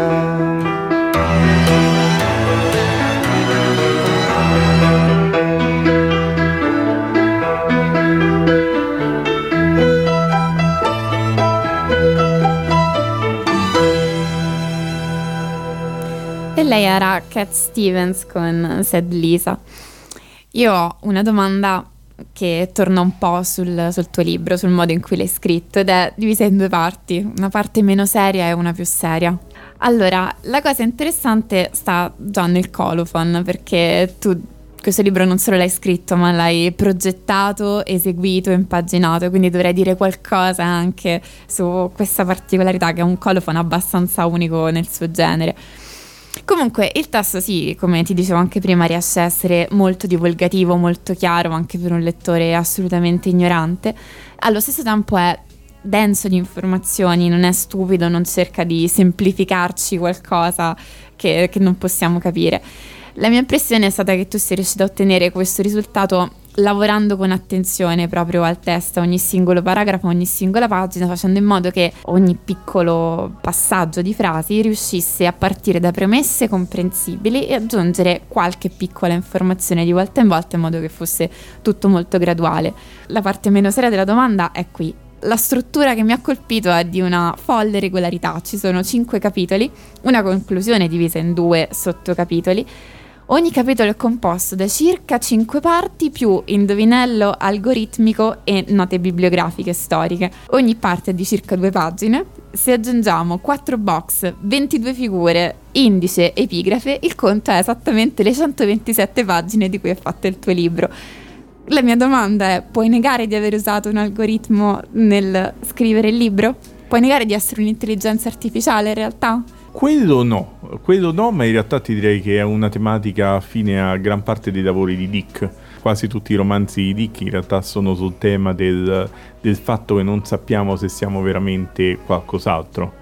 Se vai a vedere in Blade Runner, lui non sa, non sappiamo se Harrison Ford è un replicante, cose. quindi Certo. no- non lo potrei, non lo posso sapere.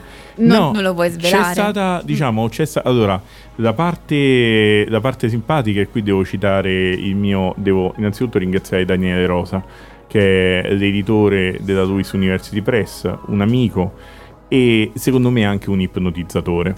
Perché quando, an- quando Daniele anni fa mi ha, mi ha chiesto un appuntamento per parlarmi, io sapevo che lui sarebbe venuto a me a chiedermi di scrivere un libro. E, non volevi. E non volevo perché, diciamo, fa- facevo e faccio tuttora un sacco di cose e quindi non avrei trovato il tempo di scrivere un libro. Lui invece è venuto, abbiamo chiacchierato e alla fine della cosa non solo io ho accettato, ma ero pure entusiasta, al punto che poi sono andato su... la sera stessa sono andato su Amazon e ho comprato una trentina di volumi che per una serie o per un'altra avevo sempre voluto leggere di storia di informatica, in effetti devo dire, sicuramente ho scritto questo libro in questa maniera perché sentivo l'esigenza. Secondo me mancava questo libro. Mancava nel senso che gran parte delle introduzioni su pensiero computazionale, algoritmi, intelligenza artificiale sono introduzioni pensate per persone che sono già interessate all'argomento. Quello sì, oppure le, le banalizzazioni. O appunto. banalizzazioni estreme che spesso, anzi, devo dire, sono abbastanza poi atroci. Io devo dire, in questo ci ho messo, un- un ho messo tre anni e mia moglie è stata tanto paziente con me per, eh, durante la stesura del libro perché parecchi fine settimana. Ecco, hai visto bene che c'è stata sicuramente una sorta di maniacalità, nel senso che da docente c'è un compromesso, tu devi semplificare ma non banalizzare né stravolgere e quindi eh, per esempio io leggevo sempre di questa cosa delle opere di Alcubarizmi da cui poi deriva il famoso una eh, traduzione latina del- mh, iniziava con Dixit algoritmi e da lì nasce il termine algoritmo. E in tutti i libri che, che trovavo la- le fonti erano a dir poco si contraddicevano e quindi alla fine mi sono andato a leggere per intero un libro bellissimo che consiglio sapendo che tanto non lo leggerà quasi nessuno un libro di Nadia Ambrosetti che Come si no, qui leggono tutto quello le- che viene che detto si in intitola. L'eredità arabo-islamica nelle scienze e nelle arti del calcolo dell'Europa medievale, dove lei fa un'analisi bellissima e avvincente di come si siano diffuse le opere di Al-Khawarizmi all'interno dell'Europa, perché ricordiamoci in effetti la stampa non era stata inventata, le opere venivano ricopiate, questa è una cosa che abbiamo sempre, ci hanno sempre insegnato, ma io non avevo mai pensato e lei lo ha raccontato, diciamo lo ha spiegato. O meglio, sappiamo che i monasteri in Italia erano pieni di amanuensi che copiavano le opere, ma non sappiamo come ha fatto un po' il resto del mondo a svolgere questa stessa operazione. Questo non lo sappiamo, però una cosa che diciamo io all'epoca forse ero distratto durante le lezioni di storia e mi sono perso questo passaggio, ma i monaci intervenivano, magari che qualcuno si stufava Ebbene e sì. traduceva me- e copiava mezzo libro e l'altra metà andava persa. E poi non era altro- d'accordo e non correggeva. era, non era d'accordo e correggevano e quindi c'è stata un'interfezione, c'è proprio una vera e propria eh, mappa di pezzi di libro che iniziano ad andare da una parte all'altra, vengono accorpati con altri pezzi di libri diversi e poi si riseparano molto, un trattato interessantissimo, ecco questo è. E poi dicevo no, la cosa divertente, devo ringraziare Daniele Rosa due volte, la prima quando mi ha ipnotizzato per costringermi a scrivere il libro e la seconda è quando mi ha dato carta bianca perché c'è nel mondo dell'informatica c'è questo professore Donald Knuth che ha scritto The Art of Computer Programming perché appunto lui sostiene che sia un'arte. E Knuth è famoso per tantissime cose nel- nell'informatica adesso lui è professore emerito a Stanford. Tra le tante a un certo punto lui aveva scritto un libro di matematica discreta matematica combinatorica. Lo ha dato al suo editore perché venisse pubblicato e quando ha visto il risultato ha detto no questa è una cosa orrenda io non posso tollerare che il mio lavoro venga reso in maniera così brutta. Soprattutto se partiva dall'idea che si trattasse di arte. Esattamente, e quindi lui ha progettato un sistema che originariamente ha chiamato TEC, che era un sistema di impaginazione, ma è una sorta, diciamo, di linguaggio di programmazione, di nuovo, ecco, per sapere, è un linguaggio di programmazione in cui io do i comandi e dico che una cosa diventerà il titolo, che una cosa sarà una figura, che la figura deve stare qui, che quando cito...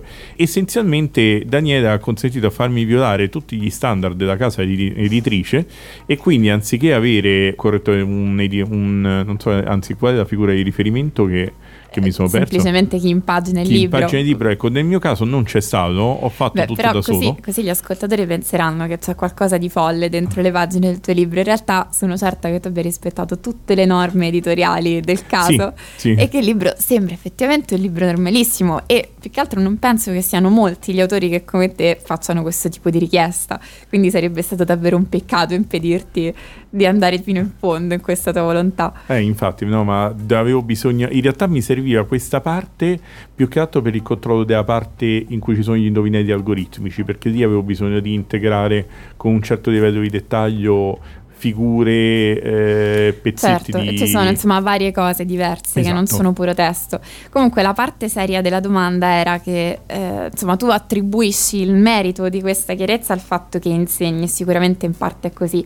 Io mi chiedevo se forse non possiamo dire che per quanto noi a volte, come dicevamo prima, siamo portati a doverci relazionare con gli algoritmi come qualcosa che fa avere più o meno visualizzazioni a un video, in realtà sono qualcosa che ci restituisce il modo in cui funziona la nostra mente, un modo in cui le informazioni, i contenuti che poi alla fine sono generati da persone, da esseri umani, vengono portati all'attenzione di chi li sta cercando e quindi ci restituisce un'immagine di come funziona la nostra attenzione. E quello che ti volevo chiedere, eh, chiedendoti se eri in realtà un'intelligenza artificiale, è se proprio conoscere delle forme formalizzate di questo tipo di logiche ti permette e ti aiuta di organizzare anche umanamente quello che dici in modo chiaro per portarlo all'attenzione di chi ti sta ascoltando e di chi ti sta leggendo. È una domanda interessante, molto articolata. Uno degli altri titoli che poteva essere del libro era Storie della storia degli algoritmi, che riprendeva un pochettino storie della storia del mondo.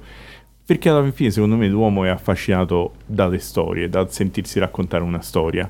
E questa, alla fine, quella che io dico, breve universale storia degli algoritmi, in realtà sono le storie di tutte le persone, sono storie di persone che hanno eh, che con passione le loro idee, il loro coraggio hanno portato avanti battaglie, hanno, fatto delle, delle conquiste incredibili, ma ci sono delle storie meravigliose, eh, diciamo ecco io ho semplicemente, ecco come, come diceva copertina di libro, raccolta e narrata, ecco io mi sono limitato a raccogliere e a farne una selezione, direi... Si eh, legge in un baleno, tutto d'un fiato proprio. ma ci sono delle storie bellissime come per esempio quella del planetario di Archimede. Archimede eh, aveva progettato questa macchina che era, non era nient'altro che una macchina nella quale si poteva, in un certo senso, muovendo un ingranaggio, si poteva far scorrere posizione dei corpi celesti visibili all'epoca e quindi tu eri in grado di prevedere che posizione avrebbero avuto gli astri usando questa macchina. E la cosa bellissima è che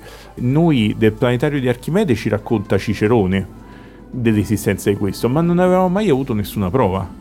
E nel 2006, facendo degli scavi nel porto di Olbia, hanno trovato un frammento di una ruota dentata, un pezzetto di ingranaggio, grosso poco più di una moneta di un euro, e facendo la datazione è risultata essere prima del 200 a.C.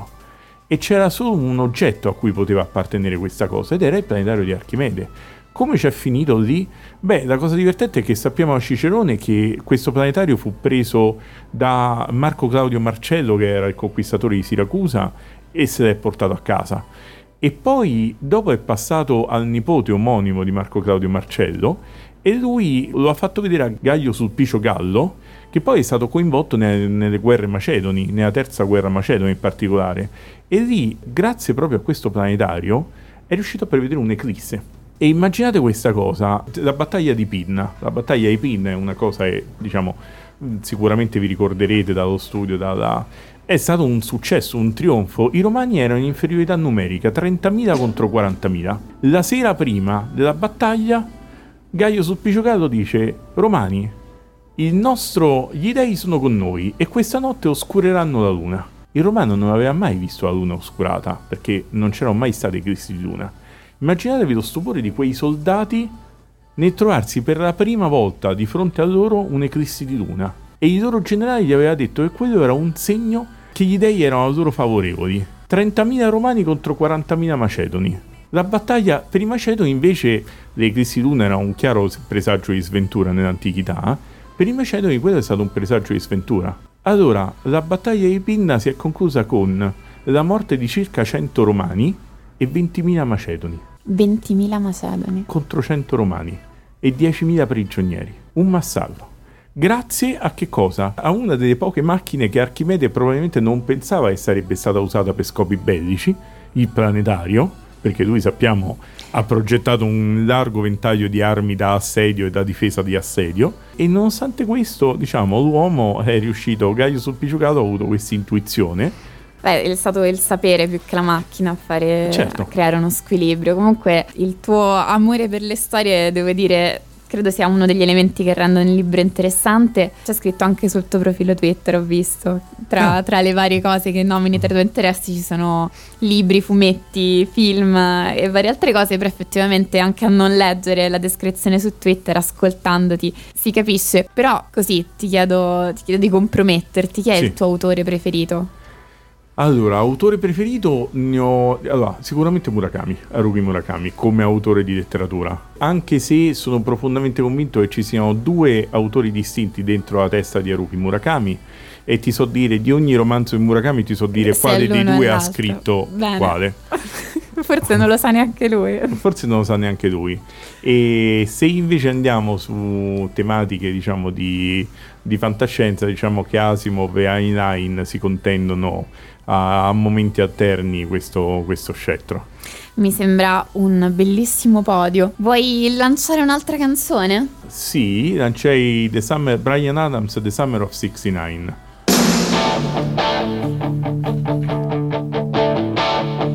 I got my first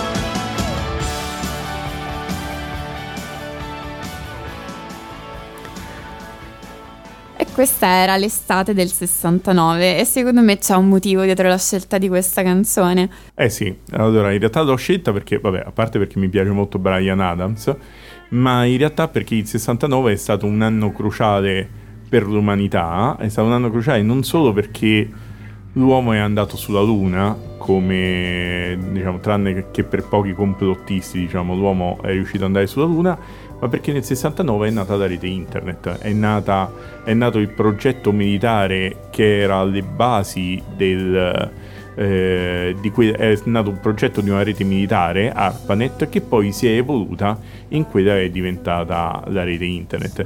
E la cosa divertente è che in realtà lo stesso progetto della rete, eh, della rete nasce dalla, dalla corsa allo spazio nasce dal fatto che i russi avevano piazzato il primo satellite nello spazio, avevano mandato il primo astronauta nello spazio, avevano mandato il primo cane nello spazio e gli Stati Uniti avevano, erano in sofferenza. Erano in sofferenza e hanno iniziato a finanziare una serie di progetti avveniristici e tra questi hanno fondato questo DARPA, hanno fondato l'agenzia ARPA, DARPA che ha creato questa ARPANET. Come a dire che internet è nato perché stavano rosicando. Sì, assolutamente sì. Ottimo. Assolutamente sì, ma in realtà c'è una cosa che, che mi ha affascinato tantissimo. Essenzialmente c'è stato questo Von Braun, che era un ufficiale dell'SS che ha progettato i timibi missili V2 che, che, sono stati usati durante la, durante la, guerra. Essenzialmente quello che è successo è che finita la guerra eh, c'è stata una sorta di spartizione tra Stati Uniti e Russia gli Stati Uniti si sono presi von Braun e la Russia si è presa i missili V2. In realtà il missile V2, da quello eh, i russi hanno iniziato a replicarlo, costruirlo, ma alla fine i vettori che hanno portato il primo satellite nello spazio, spazio e la povera Laika, che in realtà non si chiamava Laika, ma Laika vuol dire semplicemente cane, cagnolino in russo, è stato un errore di un traduttore, essenzialmente non erano nient'altro che versioni riviste e ben poco corrette dei missili di Von Braun. Dall'altra parte degli Stati Uniti, von Braun avevano paura a farlo lavorare sui missili, quindi non, inizialmente non lo hanno fatto lavorare sui missili e solo verso la fine, quando c'è stato un... loro pensavano di avere un vettore in grado di portare l'uomo, l'uomo nello spazio, un vettore progettato dalla Marina ma è esploso miseramente dopo pochi secondi dalla sua prima, eh? a quel punto hanno usato von Braun e un italiano, Rocco Petrone, che era l'unico di cui von Braun si fidasse, e quindi alla fine la cosa interessante è che sia tutta la corsa allo spazio fatta da Stati Uniti e russi è stata fatta su vettori progettati dalla stessa persona, von Braun.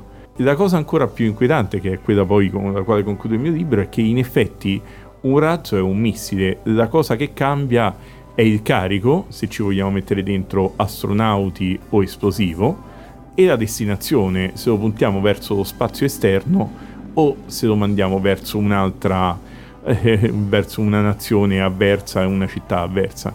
E quindi essenzialmente è esattamente lo stesso mezzo. E io, diciamo, concludo il libro dicendo che siamo noi a scegliere se abbiamo razzi o missili. Questo non è uno spoiler, tra l'altro, del tuo libro, perché la spiegazione che c'è nel mezzo è estremamente rilevante. Ma la domanda che mi sono fatta in quel momento lì è stato: non ci sono neanche algoritmi buoni o algoritmi cattivi, oppure è così? No, diciamo che essenzialmente non ci sono algoritmi buoni o algoritmi cattivi, siamo noi che decidiamo. Spesso poi quello che capita è che le cose ci sfuggono in mano, ma questa è la natura umana.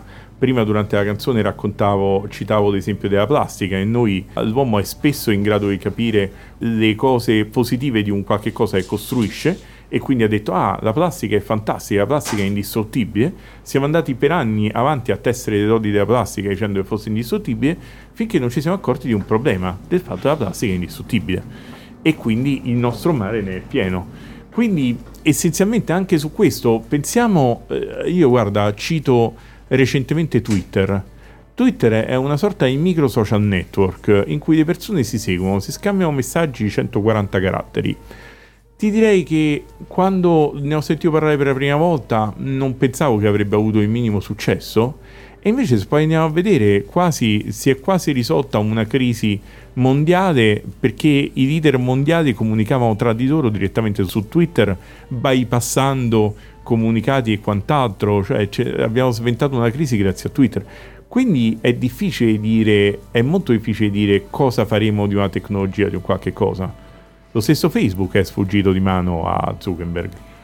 Sono tutte storie che tu racconti che sono molto interessanti, infatti diciamo prima del tuo amore per le storie, però non puoi andare via di qui se non racconti una storia che è proprio tua, tua esperienza di, di programmatore, di, di cose che hai potuto scrivere, fare in prima persona. Ma guarda, ti dico una cosa che, che fa strano adesso, però ti dà l'idea di quanto poi sia cambiato il mondo.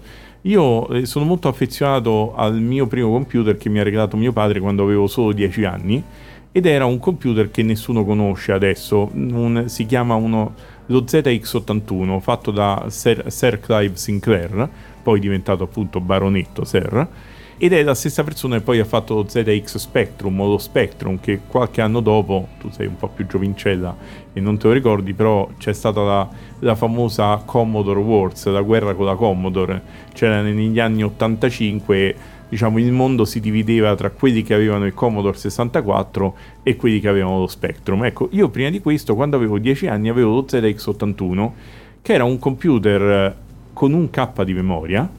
Un K di memoria vuol dire il mio iPhone penso che abbia qualcosa come 64 GB, E credo che il mio telefono abbia 128. 128 GB, quindi a 128 milioni di volte più Ecco. la capienza di quello, di quello che era il mio primo computer.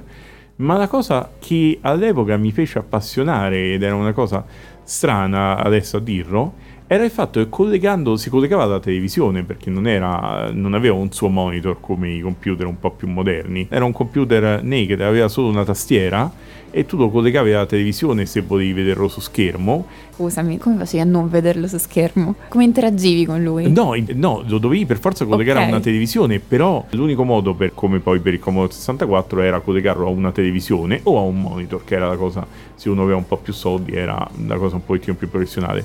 E per fare input e output di programmi non si usavano dischi, penne USB, floppy disk o qualche cosa, ma si usava il registratore a cassette che tu collegavi. Però per me la cosa sorprendente del primo computer che ho usato era il fatto che io potessi scrivere sulla televisione. Un misto tra lo stare davanti alla televisione e utilizzare Per la prima un- volta io riuscivo scrivere. a controllare quello che la televisione mostrava, perché all'epoca subivamo la televisione passivamente, Eh, avevamo pochi canali tra cui scegliere, non avevamo i centinaia di canali, però addirittura io potevo scrivere e quello che io scrivevo appariva sulla televisione. Quindi Certo, tu volevi veniva- fare l'autore TV, non il programmatore in realtà. Probabilmente, probabilmente.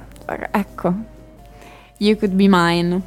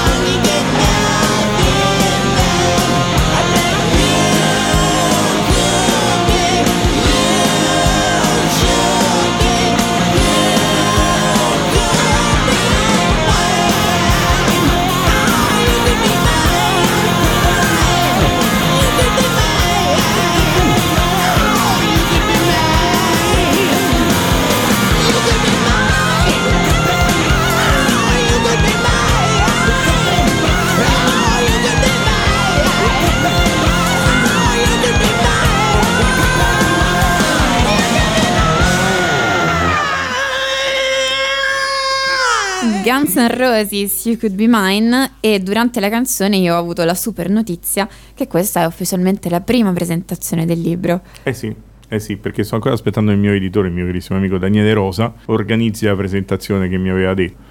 E quindi... Inaspettatamente una super esclusiva per Radio Elettrica per Note Vocali, quindi Infatti. enorme privilegio. Senti, questa canzone è della colonna sonora di Terminator.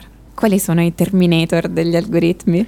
Ma in realtà, più che quali sono i Terminator degli algoritmi, c'è un'altra cosa che adesso mi preme molto parlare, diciamo un po' dopo aver cercato di difendere gli algoritmi, eh, temo che sia venuto il momento di iniziare a difendere le intelligenze artificiali che già vengono messe al bando perché sono razziste, non riconoscono i cinesi, non riconoscono le persone Ci sono delle questioni controverse Ci dietro. sono diverse questioni controverse. Il problema di fondo, secondo me, è che le persone, eh, quando pensano alle intelligenze artificiali, immediatamente si tende a pensare a Terminator. Cioè, l'idea è Skynet. A un certo punto le macchine ci si ribellano contro, la rete prende il controllo e dice bisogna estirpare l'uomo da questo pianeta e ci sono tanti esempi in questo senso. Certo. Lo stesso Asimov che ha fatto le, le leggi della robotica aveva iniziato a pensare a dei meccanismi che sono tuttora attualissimi. Infatti, devo dire, è sorprendente anche l'opera di Asimov. Fra l'altro, lui ha inventato la cosiddetta psicostoria nei romanzi della Fondazione. Cioè, la sua idea era: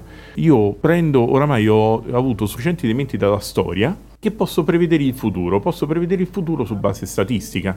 Che vuol dire prevedere il futuro su base statistica? Posso prevedere che ci sarà una nazione in Africa dove ci sarà una ribellione. Magari non riesco a dire qual è la nazione d'Africa, però posso prevedere queste cose. E allora inventa questa scienza che si chiama psicostoria e dove c'è un gruppo di persone che poi, che è la cosiddetta fondazione, che sono quelli che studiano e cercano di influenzare il futuro per mandarlo verso, verso una direzione consona all'umanità. E tutto questo si sta diffondendo sempre di più perché in realtà queste cose che lui chiamava psicostoria, in realtà oggi la chiamiamo analisi dei big data e ci andiamo drammaticamente vicino con queste cose. A dimostrazione dell'attualità delle idee di Asimov c'è che la Apple sta producendo una miniserie basata proprio sul ciclo di storia della fondazione, che ribadisco sono dei romanzi scritti da Asimov negli anni 50 Visto il successo di Black Mirror. visto il successo di Black Mirror, che è un'altra cosa. Ecco, forse se tu hai visto Black Mirror, se hai visto la famosa puntata, quella dei tanti bivi, Sì, quella dei tanti bivi, lui di lavoro faceva il programmatore dello Spectrum. Ecco, quello è stato il mio secondo computer, il famoso ZX Ecco. Spectrum, quello che competeva con il Commodore 64. Lo ZX81, pensa poverino, non solo aveva un K, ma aveva solo due colori, il bianco e il nero. E quindi non era neanche a colori. e insomma, le intelligenze artificiali rischiano effettivamente di essere sotto processo per una serie di cose che fanno. Secondo me, ovviamente, questo discorso va sempre contestualizzato dentro tutti i vari soggetti, livelli culturali, sociali in cui queste cose accadono. Però in che modo ti senti di spezzare una lancia? Guarda, io spezzo lancia perché in realtà al momento, più che intelligenze artificiali, noi abbiamo delle forme, se mi consenti, di automazione estrema. Cioè, mentre prima riesco, riuscivo a fare dei compiti per cui, ecco, avevamo la macchina con il regolatore automatico di velocità, eh, non so se hai presente, se ti è capitato di guidare in autostrada qualche macchina dove tu impostavi la velocità e quella accelerava eh, e teneva quella velocità. Dopodiché adesso abbiamo delle automobili a guida autonoma che sono delle automobili sono degli automatismi di nuovo estremi, nel senso che non hanno una coscienza, non sanno cosa è buono e cosa è cattivo, non, non vogliono competere tra di loro per un parcheggio. Però essenzialmente tu gli dici dove andare e loro vanno, una forma di automazione estrema. Però ecco, ti direi, cito spesso una frase che peraltro non ho riportato nel libro perché non ho trovato il posto giusto dove infilarla, ma mi piace molto ed è una frase di il famoso informatico olandese, e lui dice che domandarsi se i computer possano pensare è come domandarsi se i sommergibili possano nuotare. Rende molto l'idea. E allora io invece ti rispondo con una frase che ha detto Einstein nel 44 a proposito dell'iperspecializzazione della scienza. Ha detto a volte gli scienziati appaiono come coloro che hanno visto migliaia di alberi senza mai vedere una foresta. Per com'è la situazione del nostro presente rispetto agli algoritmi, ci stiamo organizzando per un mondo in cui gli algoritmi si occupano sviluppano degli alberi e noi torniamo a pensare alle foreste oppure ci sono algoritmi che pensano alle foreste e altri algoritmi che pensano agli alberi? Guarda, direi tutte e due, nel senso che noi dobbiamo, continu- secondo me, continuare a pensare al computer e agli algoritmi come a un qualche cosa in grado di aumentare le nostre capacità. Considera che quando io ho fatto l'esame di elettronica a ingegneria, se il professore ti dava un compito in cui c'erano più di 5 transistor, tu dicevi guarda, il compito era impossibile da risolvere, ci stavano 5 transistor, non si poteva riuscire a fare quel compito in due ore. Dentro un processore moderno ci sono milioni di transistor. Noi siamo già arrivati al fatto che le macchine si riproducono da sole, perché per progettare i processori abbiamo bisogno dei processori, quindi in un certo senso, in una modalità un po' simbiontica con noi, noi non saremmo in grado di progettare tutto quello che sta dentro un moderno cellulare senza il computer noi non saremmo in grado di progettarlo. E questo secondo me è la cosa. Adesso a Dubai o a Abu Dhabi hanno aperto quello che deve essere il museo del futuro ed è un edificio che è stato progettato da un'intelligenza artificiale.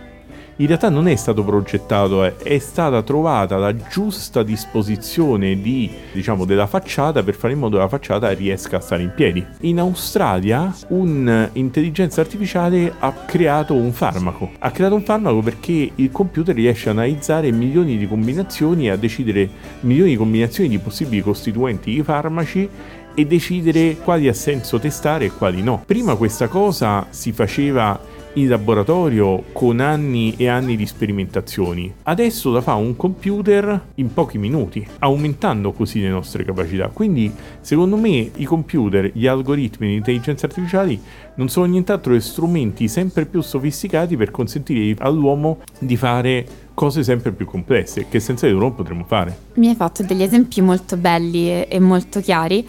Come si applica al pensiero umanistico e al modo di fare domande della filosofia una possibilità del genere, o almeno, dato che comunque al fare domande è difficile applicare strutture di questo tipo, che errori non deve fare la filosofia per non perdere questa possibilità?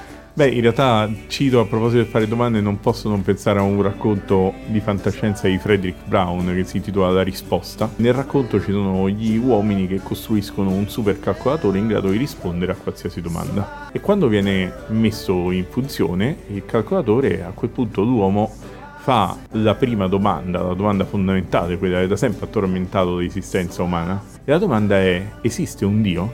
E il calcolatore risponde: adesso sì.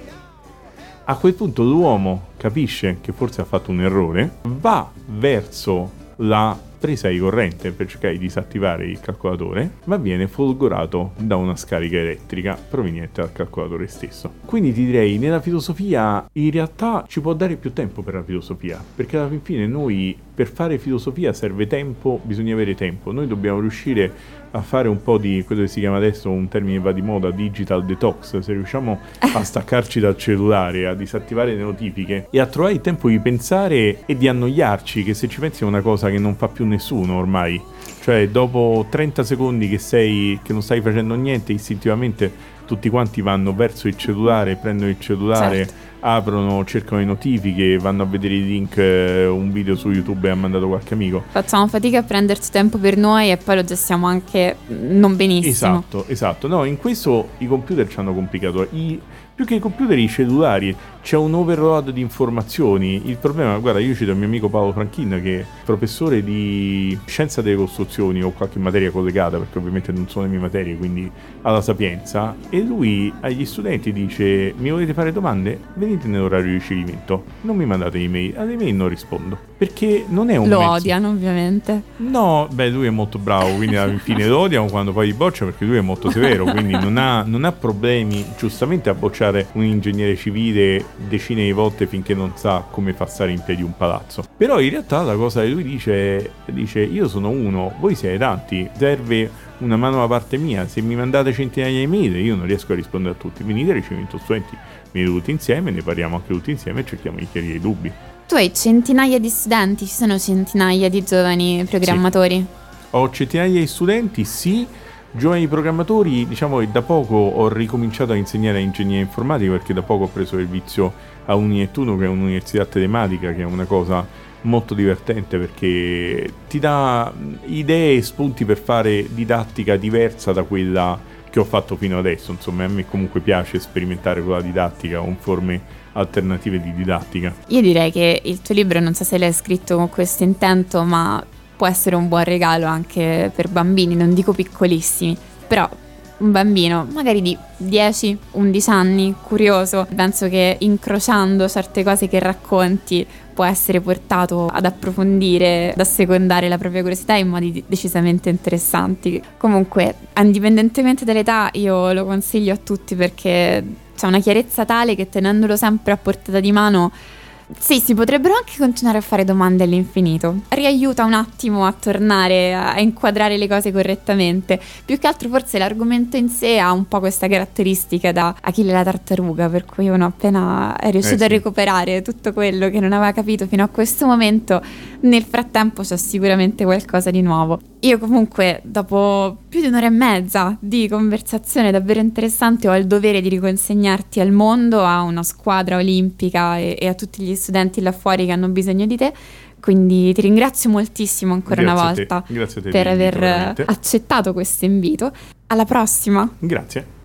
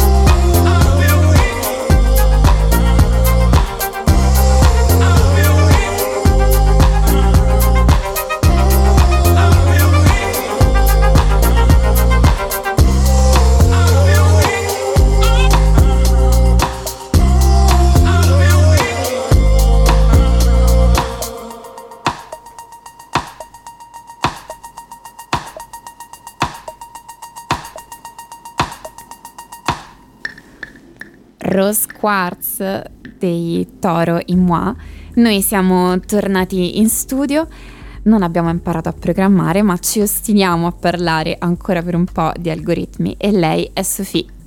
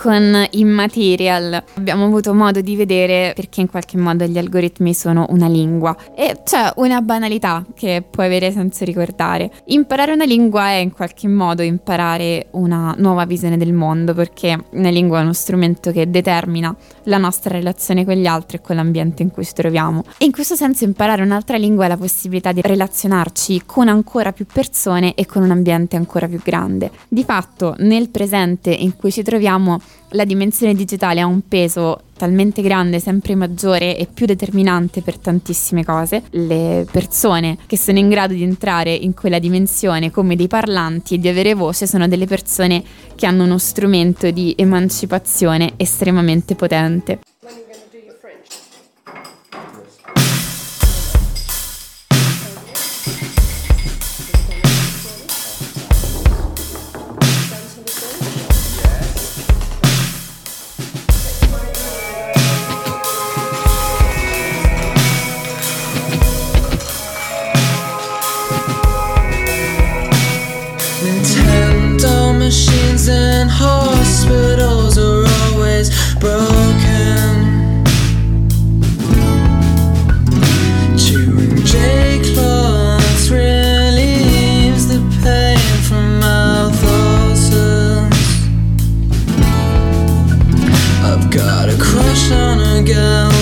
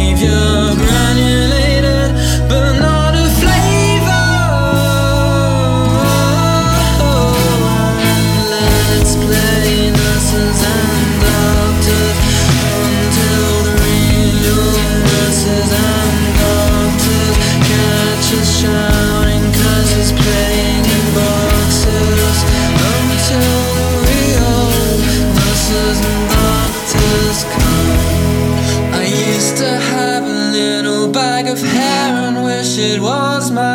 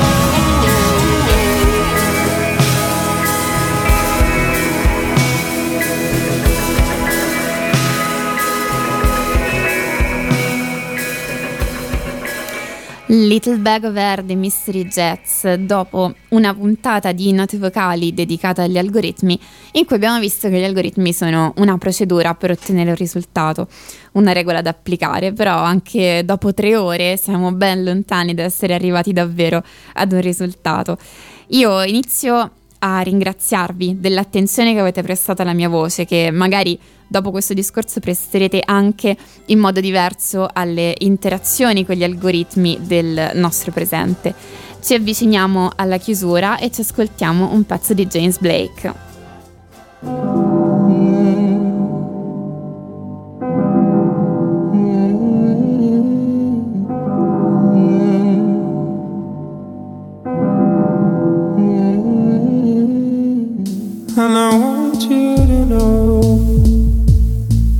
Took it with me. That when things are thrown away like they are daily, time passes and the constant stay.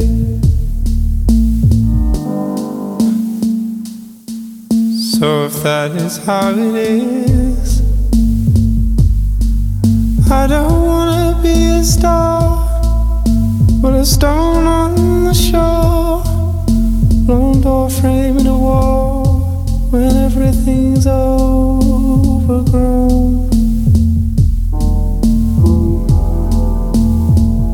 But what she really, really wanted was my rights and my wrongs. And I wouldn't understand, but I would try to play along. And I want you to know I took it with me.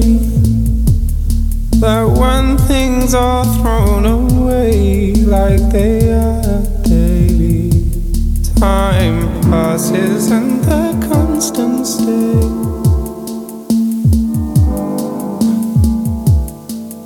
So if that is how it is, I don't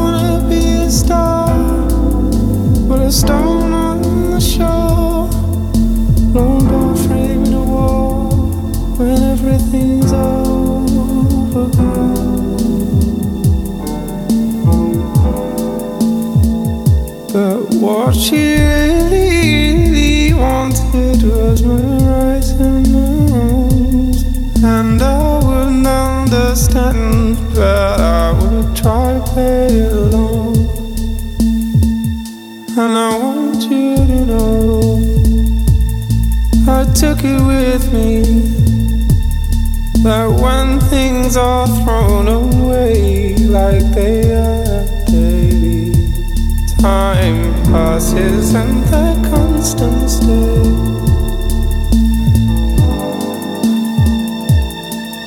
So if that is how it is, I don't wanna be a star, but a star on the shore, rolled off frame the wall when everything's overgrown.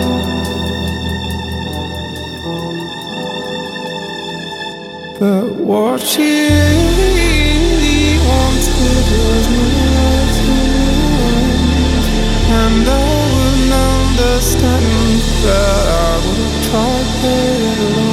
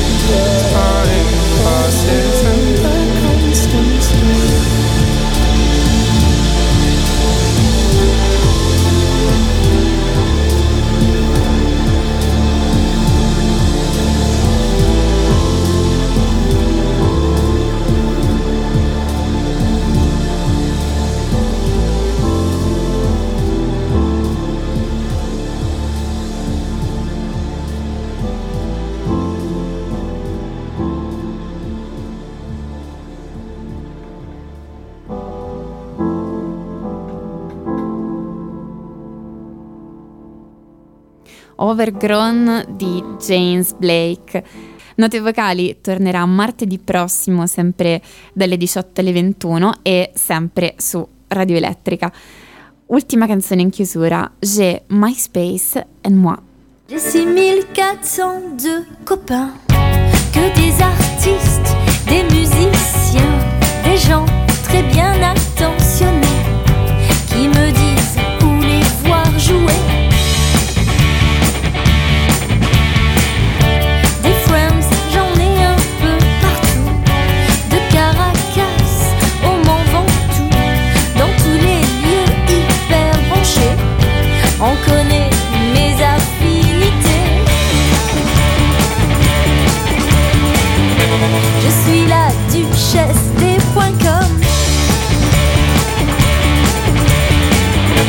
Ma vie, MySpace, c'est mon royaume.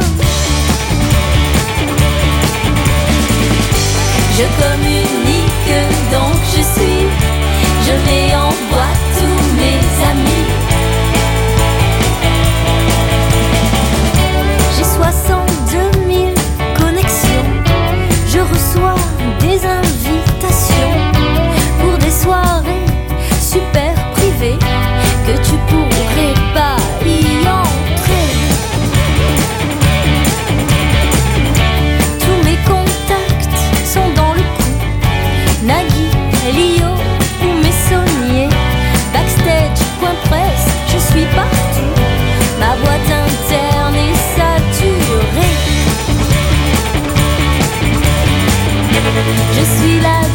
richesse.